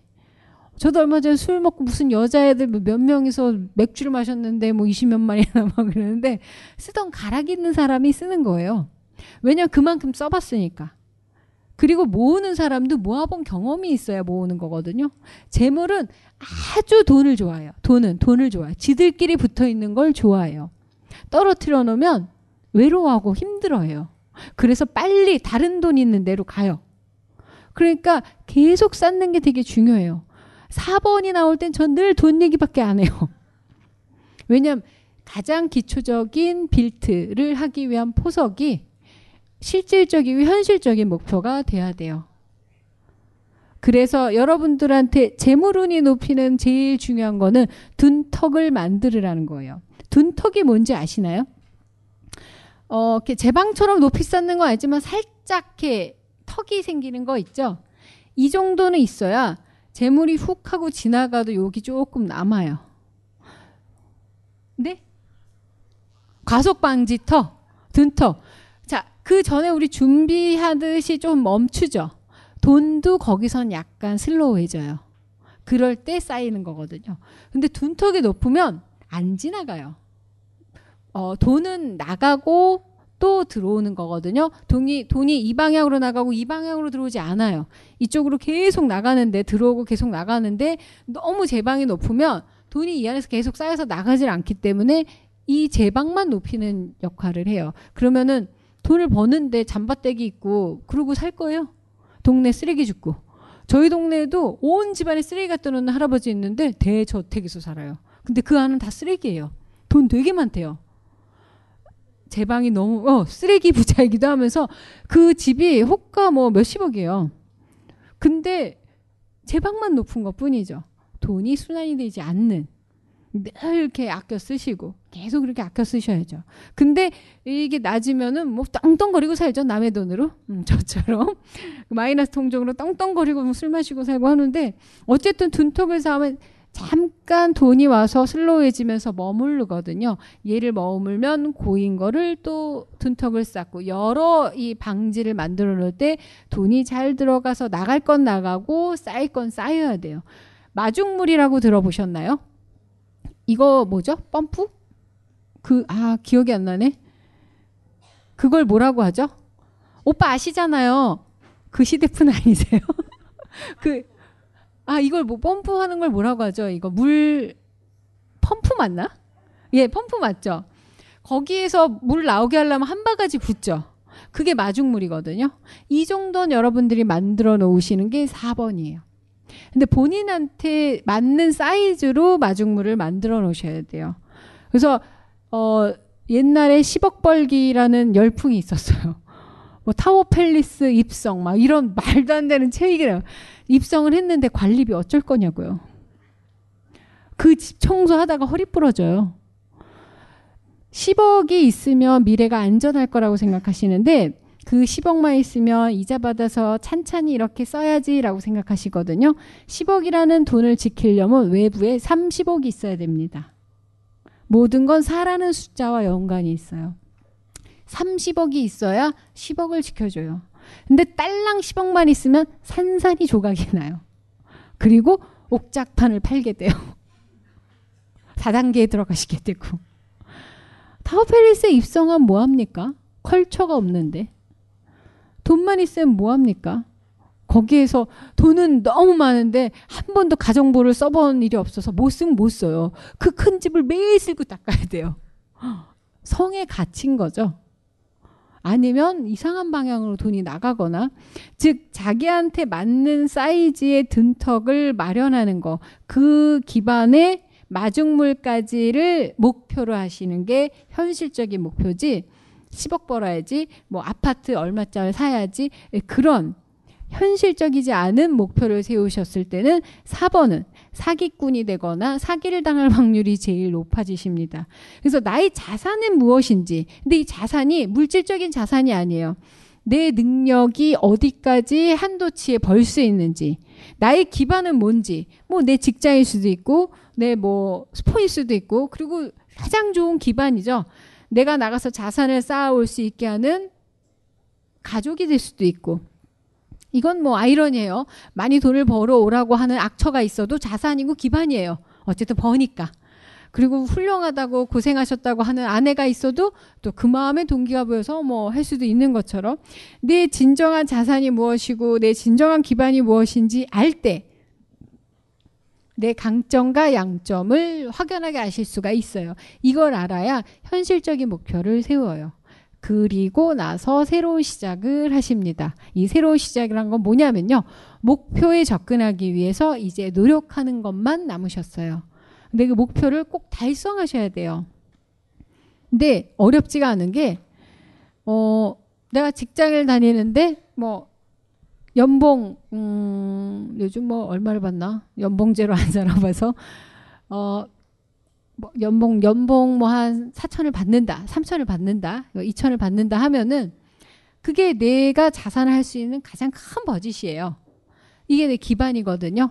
이걸 통해서 내가 목표를 세우려면 내 자산이 현재 어떻게 흐르고 있고 어떻게 들어오고 있고 내가 여기에서 조금 더 노력하면은 올 수 있는 자산과 기반은 뭘까? 그런 것들을 면면히 따져보는 것들이 매우 중요합니다. 월급은 정해져 있는데 돈을 많이 벌어야지 이런 거 욕심이고요. 이 월급 안에서 내가 무엇을 할 수 있는지 돈을 잘 쪼개서 제대로 쓰는 게 더 좋은 자산이고 기반이실 수 있어요. 근데 무조건 자산이 되고 기반이 될 수 있는 나한테 투자하시는 게 제일 좋겠죠.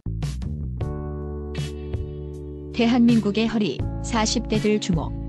사회 시스템이 다루지 못하는 연애 소외 계층의 복지 개선의 역할을 일임하고 있는 벙커원 미팅. 이번에는 40대 반이다. 소장품 경매 코너를 통해 님도 찾고 연대도 할 수 있는 11월 미팅.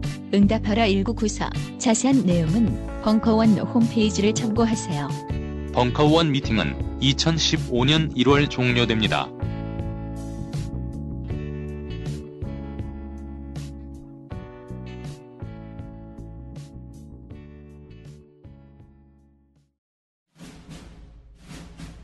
스마트폰에 바이블, 벙커원 어플이 대폭 업그레이드 되었습니다.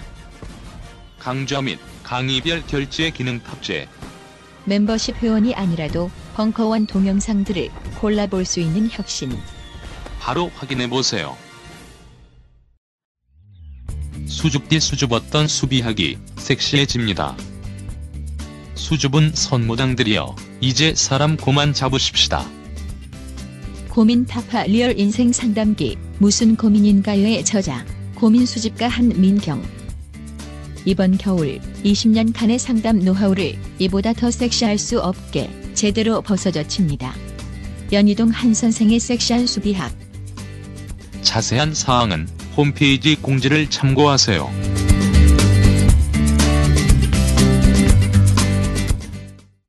저희 조카가 이제 서른 직전이니까 스물아홉인데 어, 뭐 이렇게 잘 사는 집에는 아닌데 아무튼 못 사는 그 이렇게 크진 않았어요. 근데 직장을 들어가고 너무 옷 사입고 데이트하고 돈을 막 완전 쓰더라고요. 그러더니 얼마 전에는 어 이모 나 차 샀어 이래요. 그래서 어 그래 무슨 아우디 막 그래서 뭐 뭔디? 그래서 너 장가는 안갈 거냐? 그러니까 그건 다음 생에 막 이러면서 어 아우디 열심히 끌고 다녀요. 그러더니 너 이렇게 모아놓은 돈도 없고 어 정말 이모 돈은 쓰는 게 너무 쉬워 너무 좋아 막 이러면서 이렇게 돈 쓰기가 쉽다니 누가 그랬어 어렵게 번 돈 안 쓴다고 펑펑 써 막 이러면서 열심히 쓰고 다니는데 그런데 저는 별로 그렇게 나쁘게 보진 않았어요. 뭐 아우디를 쓰, 뭐 외제차를 뭐 굴려서 좋다 나쁘다 뭐 비난할 게 아니고 지금 이 친구가 스스로한테 어디에다가 가장 focusing을 하고 있냐면 여자를 꼬시는 데다가 온 정열을 쏟고 있어요. 왜냐면 애가 키가 작아요. 그 못생겼어요. 일단 눈은 300안이고 어, 입술은 거의 이렇게 뿔겋게 터 있고 얼굴이 어마어마하게 커요. 이거 어마어마한 장점 이거 아니거든요. 그러니까 저도 어릴 때 얘랑 이렇게 자다가 눈을 뜨면 어 이러고 이렇게 비킬 정도로 어, 대가리가 크다고 하죠. 오직하면 제가 어렸을 때 유시가 넌 너무 이뻐 막 이러면서 머리를 해도 어마어마하게 이렇게 이 신체적 결함에도 불구하고 자기가 어 여성을 꼬셔야 된다라는 그 나이 때 스물여덟, 일곱, 여덟, 아홉에 얼마나 꼬셔야 되겠어요. 모든 에너지와 자산을 거기에 총력을 다해요. 그래서 늘 뭐 살을 빼고 옷빨이라도 해가지고 뭐 앙드레김 아저씨가 준 옷을 한여름에도 막 이렇게 막 벨벳을 입고 뭐 이거 브랜드니까 그리고 뭐 차라도 어떻게 해서도 해야 되고 그리고 모든 맛집을 통틀어서 여자와 데이트할 때 절대로 같은 데를 두 번 가지 않습니다. 어쨌든 여자들이 좀 먹고 들어가지 않까요? 그리고 늘 웃겨주고 괜찮죠? 거기다 아우디야. 그래가지고 지금 명문대를 나온 모델급의 스튜어디스를 어 지금은 놀고 있대요 근데 그래서 그게 뭐냐 이랬는데 만나고 있어요 성공한 거예요 자기의 목표와 자산과 기반이 뭔지를 현재 총력을 다하고 있다라는 거죠. 그리고 결혼은 다음 생이라는 낙천성까지 갖고 있어요. 근데 이러다가 내가 그래요. 여자라도 잘 만나면 넌 튼 거야. 막 이러면서 맨날 돈을 삥을 뜯으러 줘요. 근데 그런 생각을 해요. 아, 지금 현재 스스로한테 가장 욕망이 움직이는 거에 목표를 세우시라는 거죠. 현실에 속지 마시라는 거예요. 이거의 핵심은. 내가 꼴리는 거에 목표를 세우세요. 10억 따위에 20억 따위에 부동산에 목표를 세우지 마시고 어떤 분이 오셔서 이 집을 살까요? 저 집을 살까요? 이거 막 물어봐요. 근데 그렇게 집이 좋으세요? 아니요. 집이 좋아 미치겠어요? 그런 분들은 사야 돼요. 그런 분들 있어요. 오셔가지고 어떤 사모님은 건물이 저를 불러요. 막 1층, 2층, 3층이 막 다른 보이스를 내고 뭐 얘와 이렇게 이렇게 하면 너무 아름다울 것 같고 막 전경이 펼쳐지고 그 건물 사요 그분은. 너무 그 욕망이 있으니까. 지금 너무 이쁜 게 나왔는데 보여드릴게요. 뭐 말도 안 되는 건물이 막 사진으로 와요. 건물과 교감을 나누고 계시는 거죠. 뭐 사야지 어떻게. 애인을 만나러 가듯이 가는데. 매일 사고 팔고 사고 팔고를 해요. 자 그런데 아무 그것과 연관 없고 부동산과 연관이 없는데 미래에 먹고 살 걸 생각해가지고 임대업을 해야 되니 부동산을 해야 되고 그러면은 이분이 욕망과 거기에 가 있지 않는데 현실이라고 생각하고 세운 목표는 어떻게 될까요?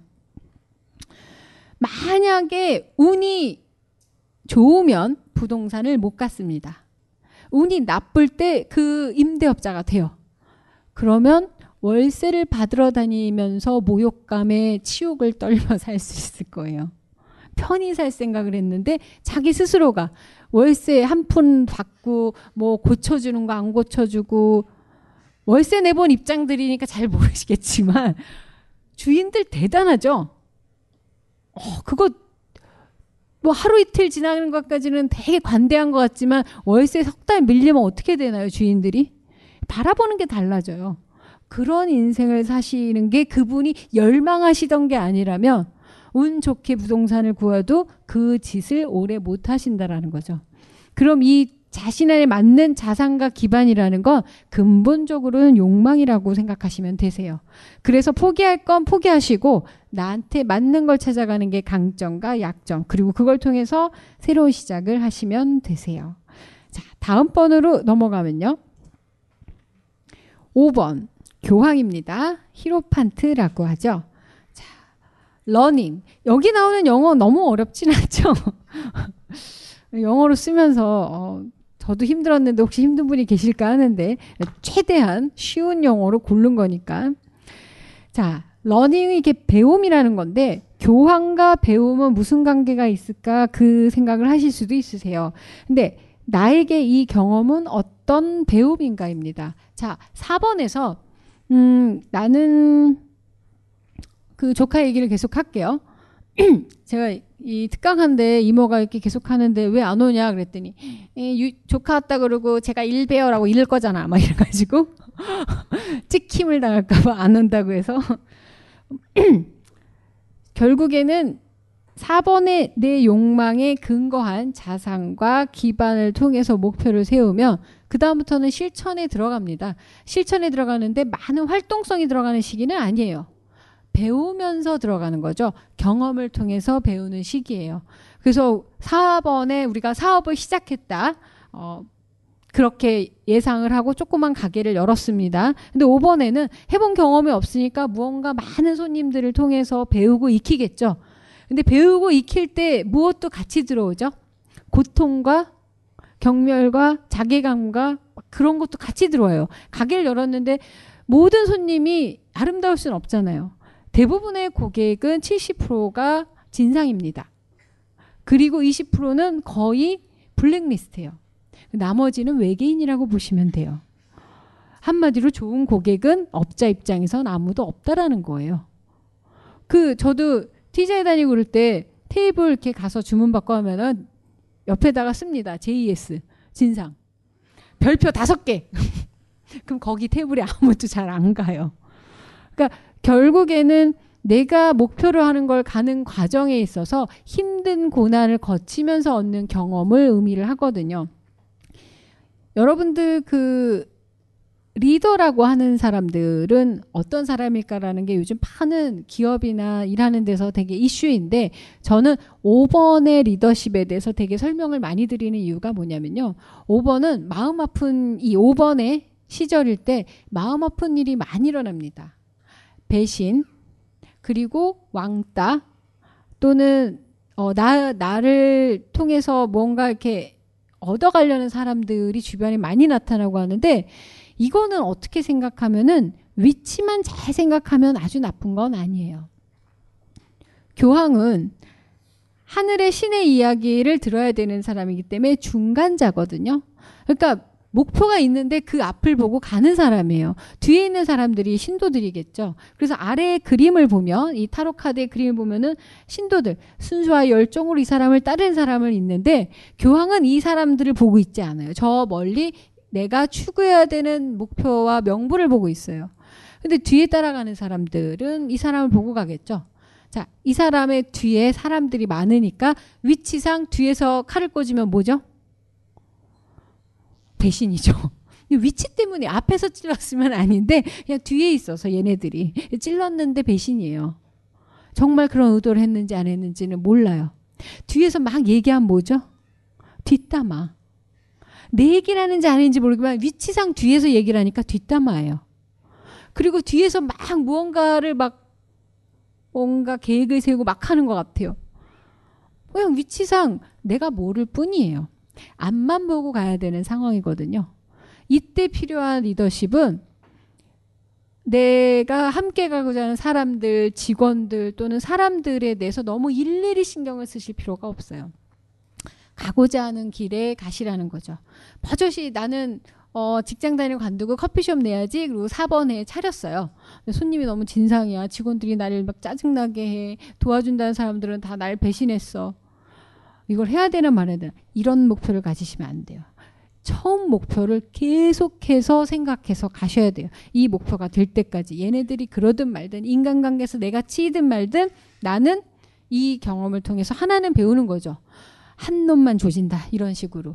내 명분은 무조건 살린다. 난 이걸 견딘다라는 마음으로 관절해 나가셔야 되는 거. 그게 바로 배움입니다. 어려움을 넘어서는 거요. 그래서 시스템에 대한 경험을 하게 돼요. 아 세상은 많은 단계의 시스템이 있구나. 그리고 계급이라는 게 있구나. 거기에마다 역할이 있구나. 그 역할 역할이 이 사람들의 하는 계급에서 역할이지 사람 됨됨이도 아니고 나와의 인간관계도 아니라고 멀찍히 어, 떼어 놓으셔야 되세요. 그래서 내가 끌고 갈 것인지 아니면 끌려갈 것인지를 판단하는 거. 그래서 그 목표에 내가 끌고 가야죠. 그냥 끌려가는 게 아니고. 그래서 나띵 아니면 올이라고 한 건요. 그냥 할 거만 하고 말거 말라 이 의미가 아니고요. 절대로 포기하지 말라는 이야기예요. 그만큼 5번은 견디기 힘든 과정인데 저 뒤에 숭고한 나의 명분만 생각하시면서 가셔야 된다는 거죠. 올해 카드가 5번이신 분 계신가요? 참고 견디고 오, 나한테 오는 모든 사람들이 지금 나한테 배움을 주고 있는 거지 돈을 벌어다 주는 것도 아니고 나한테 뭔가 이익을 가져다 주는 게 아니에요. 나는 배우려고 이분들을 모시는 겁니다. 그렇게 생각하시고 이럴 때 제일 많이 드는 감정이 자존감이 낮아지고 자존심이 상해요. 필요 없어요. 왜냐하면 이 사람들이 지금 당장은 진상이고 나를 괴롭히는 사람인 것 같아도 사실은 뒤늦게 내 다 훌륭한 하나하나의 경험이고 하나하나의 기준들이 되는 거죠. 다시 안 보면 돼요. 그날까지 내가 더 숭고한 경지에 올라가실 거를 약속하는 게 바로 5번입니다. 그래서 5번은 배우는 것에 내가 어떤 개 그지 같은 놈이 나한테 와서 난리 난리를 쳐도 나는 과연 이 새끼한테 무엇을 배울 것인가 하나만 건져가세요. 아 저렇게 지랄하면 안 이쁘구나 그 정도만 배워가도 훌륭해요. 무엇이든 배워가시면 돼요. 그렇게 잘하고 계세요? 아, 이 올해는 6번이신가요? 어, 그럼 많은 사람을 만나시겠네요. 이제 6번으로 들어갑니다. 6번 Lovers 모든 사람이 이 카드를 좋아해요. 저는 이 카드에 대해서 참 하고 싶은 얘기가 많습니다. 많은 카드들 중에서 특히 뭐 많은 건 아니지만 0번부터 21번까지 해서 이 6번이 그 Devil과 함께 3명이 나오는 유일무이한 카드죠. 근데 이제 Devil보다는 이 Lovers를 사람들이 가장 좋아하는 이유는 뭐 천사와 남녀가 어, 이렇게 있는 그림이고 이름 자체가 Lovers 뭐 연인 이런이라는 의미인데 우리는 많은 사람들하고 관계를 맺는데 그 관계라는 것의 주체가 누구인지를 늘 잊어버리고 있다라는 거. 그래서 relationship인데 왜 O가 이렇게 됐을까? relationshio가 아니고 어, 오타죠. P예요. 예. 나는 사람들과 어떤 관계를 맺고 있는가가 상당히 중요한 질문이 되죠. 일명 요즘 미팅이나 소개팅 이런 거 뭐 좋아하시나요? 남녀노소 새로운 이성을 만나는 거를 싫어할 분들은 없죠. 벙커에서 뭐 소개팅 뭐 이런 거 한다고 들었는데 저도 관심 되게 많아요. 심지어 지금 언제 그 소개팅 그 벙커 미팅이 있죠? 이번 주 일요일에 있다고 하는데 여성분들 참여가 많이 저조하다고 합니다. 그 왜 그럴까? 예. 근데 남성분들 이미 완료가 됐다고 하는데 여기 계신 분들 중에서도 새로운 만 특히 6번이 올해 있으신 분. 손 들어요. 가, 라고안 할게. 6번이 있으신 분. 아, 임신을 했구나. 어쨌건, 예. 임신한 분은 뭐, 가셔도 되는데, 갈 사람이 이분밖에 없는 거예요. 소개팅 관심 있으신 분은 일요일에 꼭 참석을 해주시기 바라고, 제일 재밌는 건 뭐냐면, 이분은 임신을 하셨죠? 새로운 관계, 뱃속 안에 있어요. 자, 그리고 더 중요한 거는 뭐냐면, 이 relationship을 모두 이성관계에 일단 기초적으로 생각을 해보자고요. 남녀가 만났을 때 제일 먼저는 오로지 섹스예요. 뭐니 뭐니 해도 욕망. 우리는 욕망. physically 느끼는 욕망 외에는 없어요. 그리고 그 다음에 올라가는 단계가 러브입니다. 그 다음에 단계가 올라가는 게 컴패션이에요. 연민. 이 단계까지 가야지 관계라는 게 지속이 돼요. 이 하위 단계를 가면 계속 변화할 수밖에 없고 러브까지 가면은 상대방을 이해하는 데까지 도움이 되지만 compassion은 이해하는 단계가 아니고 정말 관계를 맺는 단계로 올라간다라는 거죠. 즉 나는 사람들과 어떤 관계를 어떤 레벨의 관계를 맺고 있는지 습관적으로 남녀 관계로 해서 제가 하위 단계가 physically 그런 욕망만 충족하는 거다. 근데 이게 이성과의 관계가 아니고 동성, 가족, 형제, 동료 모든 관계에서도 하위 레벨이 존재해요. 이성에서 섹스면 동성에서는 자기 만족 그리고 어, 상대방을 무시하고 내가 높아 올라가는 자존심 게임 그게 동성 간의 관계에 있어서 하위 레벨이에요. 그리고 가족 관계에 있어서 하위 레벨은 무한정 이기심이죠. 동료 관계에 있어서 이익을 따지고 이 모든 하위 관계에서 그래서 가장 인간 관계에 있어서 기초적으로는 이 하위 레벨에서 움직이면 내가 쟤한테 하나라도 얻을 게 없으면 불편해요. 왠지 불편해요. 무언가 내가 쟤보다 잘났다는 느낌, 얻어간다는 느낌, 무언가 위에 있다는 느낌이 있을 때만 만족스러운 게 하위 레벨이라는 거죠. 이게 관계라고 생각하시면 매우 힘들어요.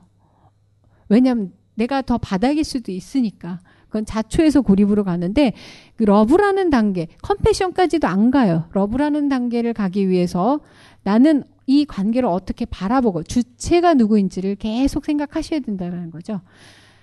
다른 사람이 나를 어떻게 생각하는지 궁금해 하실 필요도 없고 항상 내가 저 사람을 어떻게 생각하는지만 중요해요. 다른 사람도 욕망이 있고 감정이 있기 때문에 변합니다. 나랑 똑같이 변할 수가 없어요. 다른 방향으로 가는 걸 이해해야 돼요. 내가 욕망이 아직 어디에 머물러 있고 어떻게 변하는지를 끊임없이 보는 게 관계에 있어서 제일 중요한 거고 그것 때문에 나는 어떻게 관계를 맺는가를 보셔야 돼요. 사람을 꼬신다라고 하죠.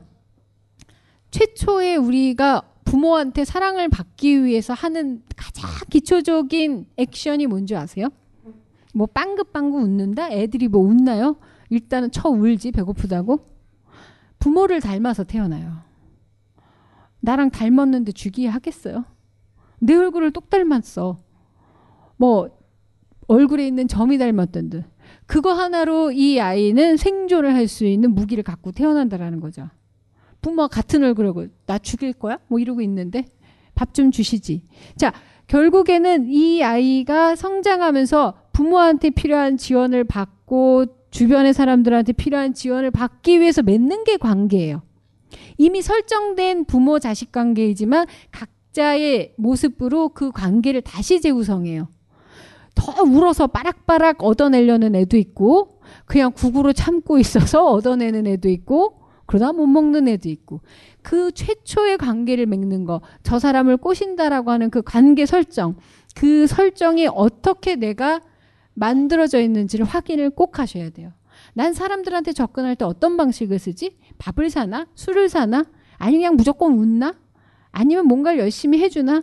아니면 그냥 도도하게 있나? 그 패턴, 패턴을 어떤 걸 갖고 있는지를 확인하셔야 되고, 그걸 통해서 나는 과거에 이런 패턴으로 행동을 했었을 때마다 어떤 인간관계가 맺어졌고 결론이 났는지를 확인하셔야 돼요. 계속 연애 얘기를 하자면 쉬워요. 저는 매일매일, 아, 그러니까 매번 만나는 남자마다 저를 때립니다. 정말 많이 들어오는 질문입니다. 남자도 엄청 처맞고 사는 분들 많아요.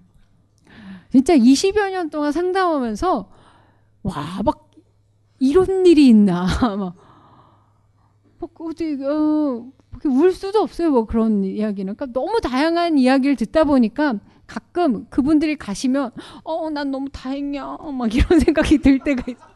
어 그, 그렇게까지는 안 맞고 살았네 뭐 이런 생각 들어요. 진짜 나는 정말 아직까지는 병신이 아니고 정말 안심이 될 정도로 너무 험한 꼴을 많이 당한 사람분이 있는데 신기했던 분이 있어요. 결혼을 세 번 한 여자였는데 만난 남자마다 게이였어요. 진짜 본인도 신기하고 나도 신기했어요. 저는 무슨 팔자죠? 그러니까 그 어, 남자분은 여자를 좋아하지 않고 남성을 좋아하시는데 속이고 결혼을 해요. 요즘 이렇게 그런 분들이 많대요. 근데 그래서 그것 때문에 이혼을 했는데 또 만났는데 또 그래서 또 결혼했는데 또 결혼할 남자가 왠지 느낌 이상하대요. 자기 느낌이 틀린 것 같지 않대요. 두 번 정도 만났으면 골라도 그 사람인 거죠. 근데 왜 그럴까요, 이분은? 그 저는 결국은 이분하고 살아 이런 어, 성 정체성을 가진 분과 살아야 되나요? 그런 자가당착정이 그건 본인의 욕망이 원하는 게 아니잖아요. 본인의 욕망은 남자 남자잖아요. 그런데 그걸 만나는 이유는 이분은 남자 남자 제대로 된 관계를 맺어본 적이 없는 거예요. 결국엔 왜 맨날 자기를 때리는 남자를 만나는 게 아니고요. 다른 경험이 없어서 행복한 경험이 없어서 불행한 경험을 계속 익숙하게 선택한다라는 거죠. 그래서 아이들을 보면요. 맞은 애들은 티가 나요. 손을 올리면 딱 자기도 올립니다. 가드 쳐요. 근데 맞아본 적이 없는 애는 어, 어? 뭐 뭐지? 에어 이러고 있어요. 그리고 맞은 애들은 이미 벌써 경계가 딱 들어가거든요. 즉 여러분들이 인간관계를 맺는 패턴은 바로 이런 방식이라는 거죠. 경험해보지 않은 거를 원하는 것 같지만 늘 경험하는 걸 따라가는 게 이성관계에서 가장 많이 반복되는 패턴이고 동성이든 가족과의 관계에서도 늘 엄마 아빠랑 이 말만 나오면 대판 싸우는 거 명절이면 맨날 싸우는 거 그냥 명절 이러구나 하면서 싸우잖아요. 그리고 엄마가 이 말하면 이 말하고 이 말하면 이 말해서 결국에 맞죠. 코스를 꼭 밟아요. 한 하나라도 빼면 안 맞을 텐데. 너 방 좀 치워. 내 방이네. 너 죽을래 왜? 팍. 그렇게 매일 대본을 들여다봐도 그렇게 나올 수가 없는데 늘 그 패턴을 밟아요. 다른 경험을 해보실 필요가 있고 상상해 보실 필요가 있어요. 그래서 to change ending이 뭐냐면요. 내가 계속 해왔던 이 결론이 나는 방식을 바꿀 필요가 있다라는 겁니다. 늘 이런 식으로 사람을 만났고 이런 식으로 가정이 진행됐고 이런 식으로 해서 늘 종결이 돼서 내가 불행했다면 이 패턴 즉 엔딩을 바꿔야 돼요. 미련을 갖지 마시고 아쉬움을 갖지 마시고 이게 아니어도 살 수 있다라는 거를 깨달으시고 새로운 관계를 지향하셔야 되기 때문에 이 6번이 들어오셨을 때는 내가 많은 사람들과 인간관계를 어떻게 맺고 있는지 특히나 6번이실 때 임신을 하신 산모라면은 이 아이와 최초의 관계에서 많은 관계 설정을 지을 수가 있을 텐데 엄마가 태그만 열심히 해서는 안 돼요. 애와 관계를 잘 맺기 위해서 내가 평소 사람들과 관계를 어떻게 맺고 어떠한 방식으로 만나왔고 결론을 냈는지가 훨씬 더 중요합니다. 얘도 나한테 들어온 새로운 손님이거든요. 어, 자식이 아니라. 음. 즉, 내 관계에 있어서 어떻게 체인징하고 이 엔딩을 바꿔서 나는 새로운 6번이 왔을 때 주기가 있어요. 내 인생에 있어서 새로운 6번이 왔을 때 내가 얼마나 성장한 상태에서 인간관계를 맺었는지 하위의 단계인지 중간의 러브인지 아니면 정말 컴패션까지 갔는지 이 1, 2, 3의 레벨대로 인생이 달라지는 관계를 맺을 수 있도록 성장하는 좋은 단서가 될 수 있는 게 6번이라고 보시면 됩니다. 여기까지 오늘 해드리고요. 오늘은 6번까지 하고 다음부터 7부터 20일까지 스트레이트로 한번 또 가보도록 하겠습니다. 예, 감사합니다.